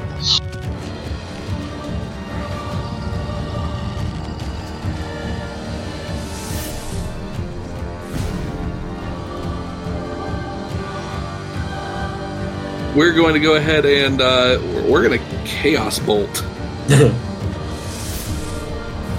That is a 23 to hit. yes. Okay, the fun stuff. 2d8 plus 1d6. And we're going to make that um we're going to make that psychic damage and that's going to be 13 14, 15 points of psychic damage. All right. And it's just that one attack, correct? Yeah, just one attack. Okay. So then we move on to Kor. They had left the range by the five foot. All right. Um, well, Kor's just he's getting real mad. He's just gonna run up with his shield and um, his pact weapon. Just gonna start slashing All right. So the most damaged one or the other one? the other one. Okay. That is gonna be a non nat twenty to hit, and the eight. That's gonna be eight slashing damage. All right. Um, anything as a bonus action? Uh, no, I don't think so. All right. The uh, two little guys are going to go ahead. Uh, since Kor engaged with the one, the one is going to bite you. Seth, the other one's going to stay on you. Uh, so that definitely won't hit you, Kor. Uh, well, the first attack won't. That was a three, and that was a six naturally. So uh, neither of those will strike your AC. Uh, arpeggio. Uh, that one won't hit with the minus two is still in effect. Oh no, no, it's no longer in effect. Oh, it's not. Mhm. Okay, then that would have been a twenty. All right, that Right, uh, that dealt to you eight points of damage again. okay. Uh, as a reaction to getting hit, I'm gonna use the feature in my battle standard to give to use dodge. Okay, so then the second attack would be made at disadvantage. Uh, that definitely won't hit. Then that was a two. Yeah. So the second attack doesn't hit.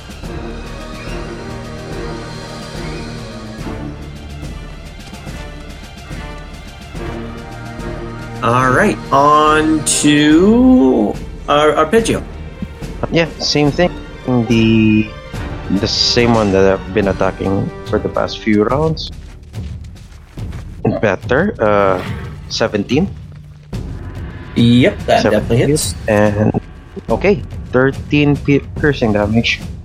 Nice. It is definitely getting down there as once again you're able to get right into the soft, fleshy bits between the chitinous type plate armor of their uh, exoskeleton type things. Okay, and uh, bonus action, open fire Okay. on Klein again.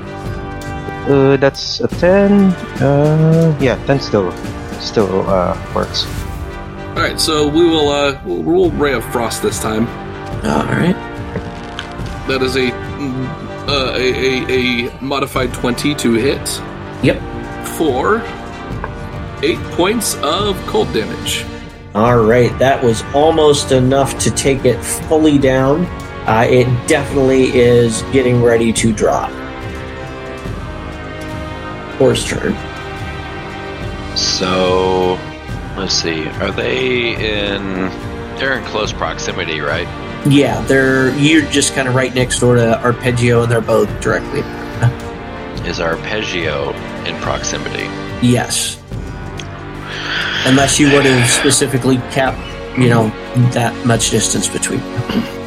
Well, I don't. I don't want to hurt him. Okay, then if you would have on your last move, because you didn't specify where you moved to yet last time, you just said I you just- stepped up. Well, I mean, I just, I, I stepped up and hit him, so I'm, I'm right there, and I don't want to use a spell that's going to hurt any of my buddies. So I guess I'm just gonna attack with my pact weapon again. And you could shift over five feet, and it would probably be okay. Well, but see, my reasoning is I want to use a spell, but all my spells are Oh, I see. AoE. Yeah. They're very Okay. community. Yeah, and I don't want to hurt anybody. Okay. So we'll say I'm going to attack the one on my right, if there is one on my right. Yes, that would uh, no. It would be one directly in front of you, and then one right caddy corner uh, in front of Arpeggio. All right, I'll attack the one caddy cornered uh, in front of Arpeggio. Okay, and that one's almost dead. So if you hit it, you're going to kill it. Well, that's a 17 to hit. That definitely hits. How do you finish off this chitinous, disgusting magma insectoid creature? Well, he just does like this really cool spin move and just like jumps around and slashes down across its neck with his long sword. All right, the kind of horn bug type uh, chitinous face of this insectoid little imp thing uh, rolls off into the ground and onto the ground, and its body kind of as it breaks apart. The ever shrinking page that summoned this in the first place, those little bits go flying into that little portal type hole. Um, uh, anything as a bonus action Kor? No, I don't think so. All right, Klein. All right, uh, we're gonna do fun thing, fun, fun things. Um, we're going to sack off a first level spell slot to regain a sorcery point as a bonus action, and then we are going to cast a second level chaos bolt, spending two sorcery points to channel it through my gauntlet. All right. That is a 17 to hit. Yep. All right, so that'll be 2d8 plus 2d6. And uh, let's see, what's it for? Ah, also the um, if he survives this, the imp will not be able to move. Awesome. You'll be stuck in place. Uh, seven and six again. So we're gonna we're gonna go ahead and call that uh, psychic damage, and it's gonna be 13, 20 points of psychic damage. All right. It is standing by single digits, uh, barely, and it immediately, as it is yeeted with that chaos bolt, uh, is completely stuck to the ground. Uh, let's see. Then onto it. It would still be within five feet of both Kor and Arpeggio, but it's going to go ahead and stay with Kor. Because it was just it can't move, but it can still attack, kind of like Correct. Thunder. It's just its movement speed becomes zero. All right. Uh, that was a two. And second attack, that's a 16 plus four, so that one definitely hits you, Kor. I will use my reaction to use spectral displacement, switch places with Kor. Oh, awesome. Uh, the 20 will still hit your AC, I believe, though. Mhm. So then that is uh, 10 points of damage that is done to you. Its claw like things just tear into flesh.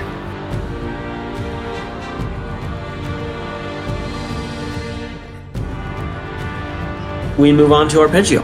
Right. I am. Before that, I'm gonna use Icon of Might again as a bonus action. Uh, 22. So yeah, another minus two to its next to its attack rolls nice. Okay, and then for your action. reaction. I'm gonna stab at it. All right. 21 to hit. All right, it strikes it, and I'm pretty sure you're to kill it, but go ahead and roll it. Okay, uh, max damage on the roll. So 1d10. That's uh, 13. Yeah, that more than doubles what it had left, and you slam the standard into it. And once again, as you withdraw that that point from it, the creature just kind of tears apart into little tiny, uh, charcoaly insectoid piece pieces and fly back into that paper scroll paper uh, page that opened up the portal, and it continues to curl into itself and finally falls to the ground. A tiny piece of what looks like. Uh, uh, roasted pig skin or something, you know, just a withered, tiny piece of flesh down there. Well, that makes that decision for us. Mm-hmm. Um, Is it always like this whenever you go to a library? you know, I didn't think it would be, but I am two for two for being assaulted in this library. Exactly. Exactly. And after that, uh, you see that all of the same people that rushed to your aid the last time rushed up to your aid this time again. And they look even more dubiously at your party, being it- it's consisted of basically half of the same people. Um, And I'll, you- I'll just be like, in my defense, it wasn't a revenant this time. uh, they decide that this would be a matter better solved for later. They take down all of your information that they're able to, uh, scold you fiercely, and say they will be questioning you later after they have investigated the scene. So then you guys are able to get out of here and cleaned up and uh, able to make it back to Hamich's Sandwiches with a few minutes to spare. Anything before you take off from their last minute, Klein? Nope, we're good. I'm, I'm, I, I will uh, happily give them my information and submit myself to questioning because I know I am probably innocent. Okay, so you guys are able to then uh, rush over and meet everybody else at Hamich's Sandwiches. Well, before I even agree to answer questions, I'm demanding medical attention. Oh yeah, yeah, one hundred percent. They would uh, help patch you up and all that other kind of happy fun stuff. How much did you end up taking? Uh, what I have left is two points. Oh, oh, Oh man, I knew I was hitting you hard, and I thought I was getting pretty close, but I wasn't sure. okay, yeah, you're easily able to get patched up. They have a cleric uh, right there that gets you all back up into shape. Uh, they prestidigitation everybody back into cleanliness and uh, get your general information down. All right. Uh, anything else last minute you guys want to do before meeting group at Hamich's Sandwiches? I'm good. Yeah, so just good. All right, so then you guys uh, go ahead and you meet the rest of the group there. Since we ended up losing half the group because of real world stuff, uh, we will go ahead and break the episode here.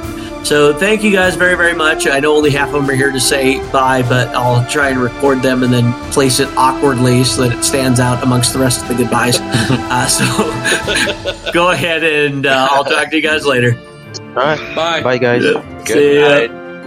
Thank you for listening to this episode of The Chaos Plan. If you would like to join the game and support the podcast, visit our Patreon account at patreon.com slash adventuring guild. And there you can pledge to either become a sponsor or a player, or both if you like. Also, keep your ears open and your eyes watching for our announcement with our live stream. We will be running another Extra Life charity game during the November 2nd and 3rd usual time. So come check us out and help us reach our goal of $500 to be donated to Extra Life and the Children's Hospitals of Omaha. So thank you all very, very much for listening, and we hope you join us again next week.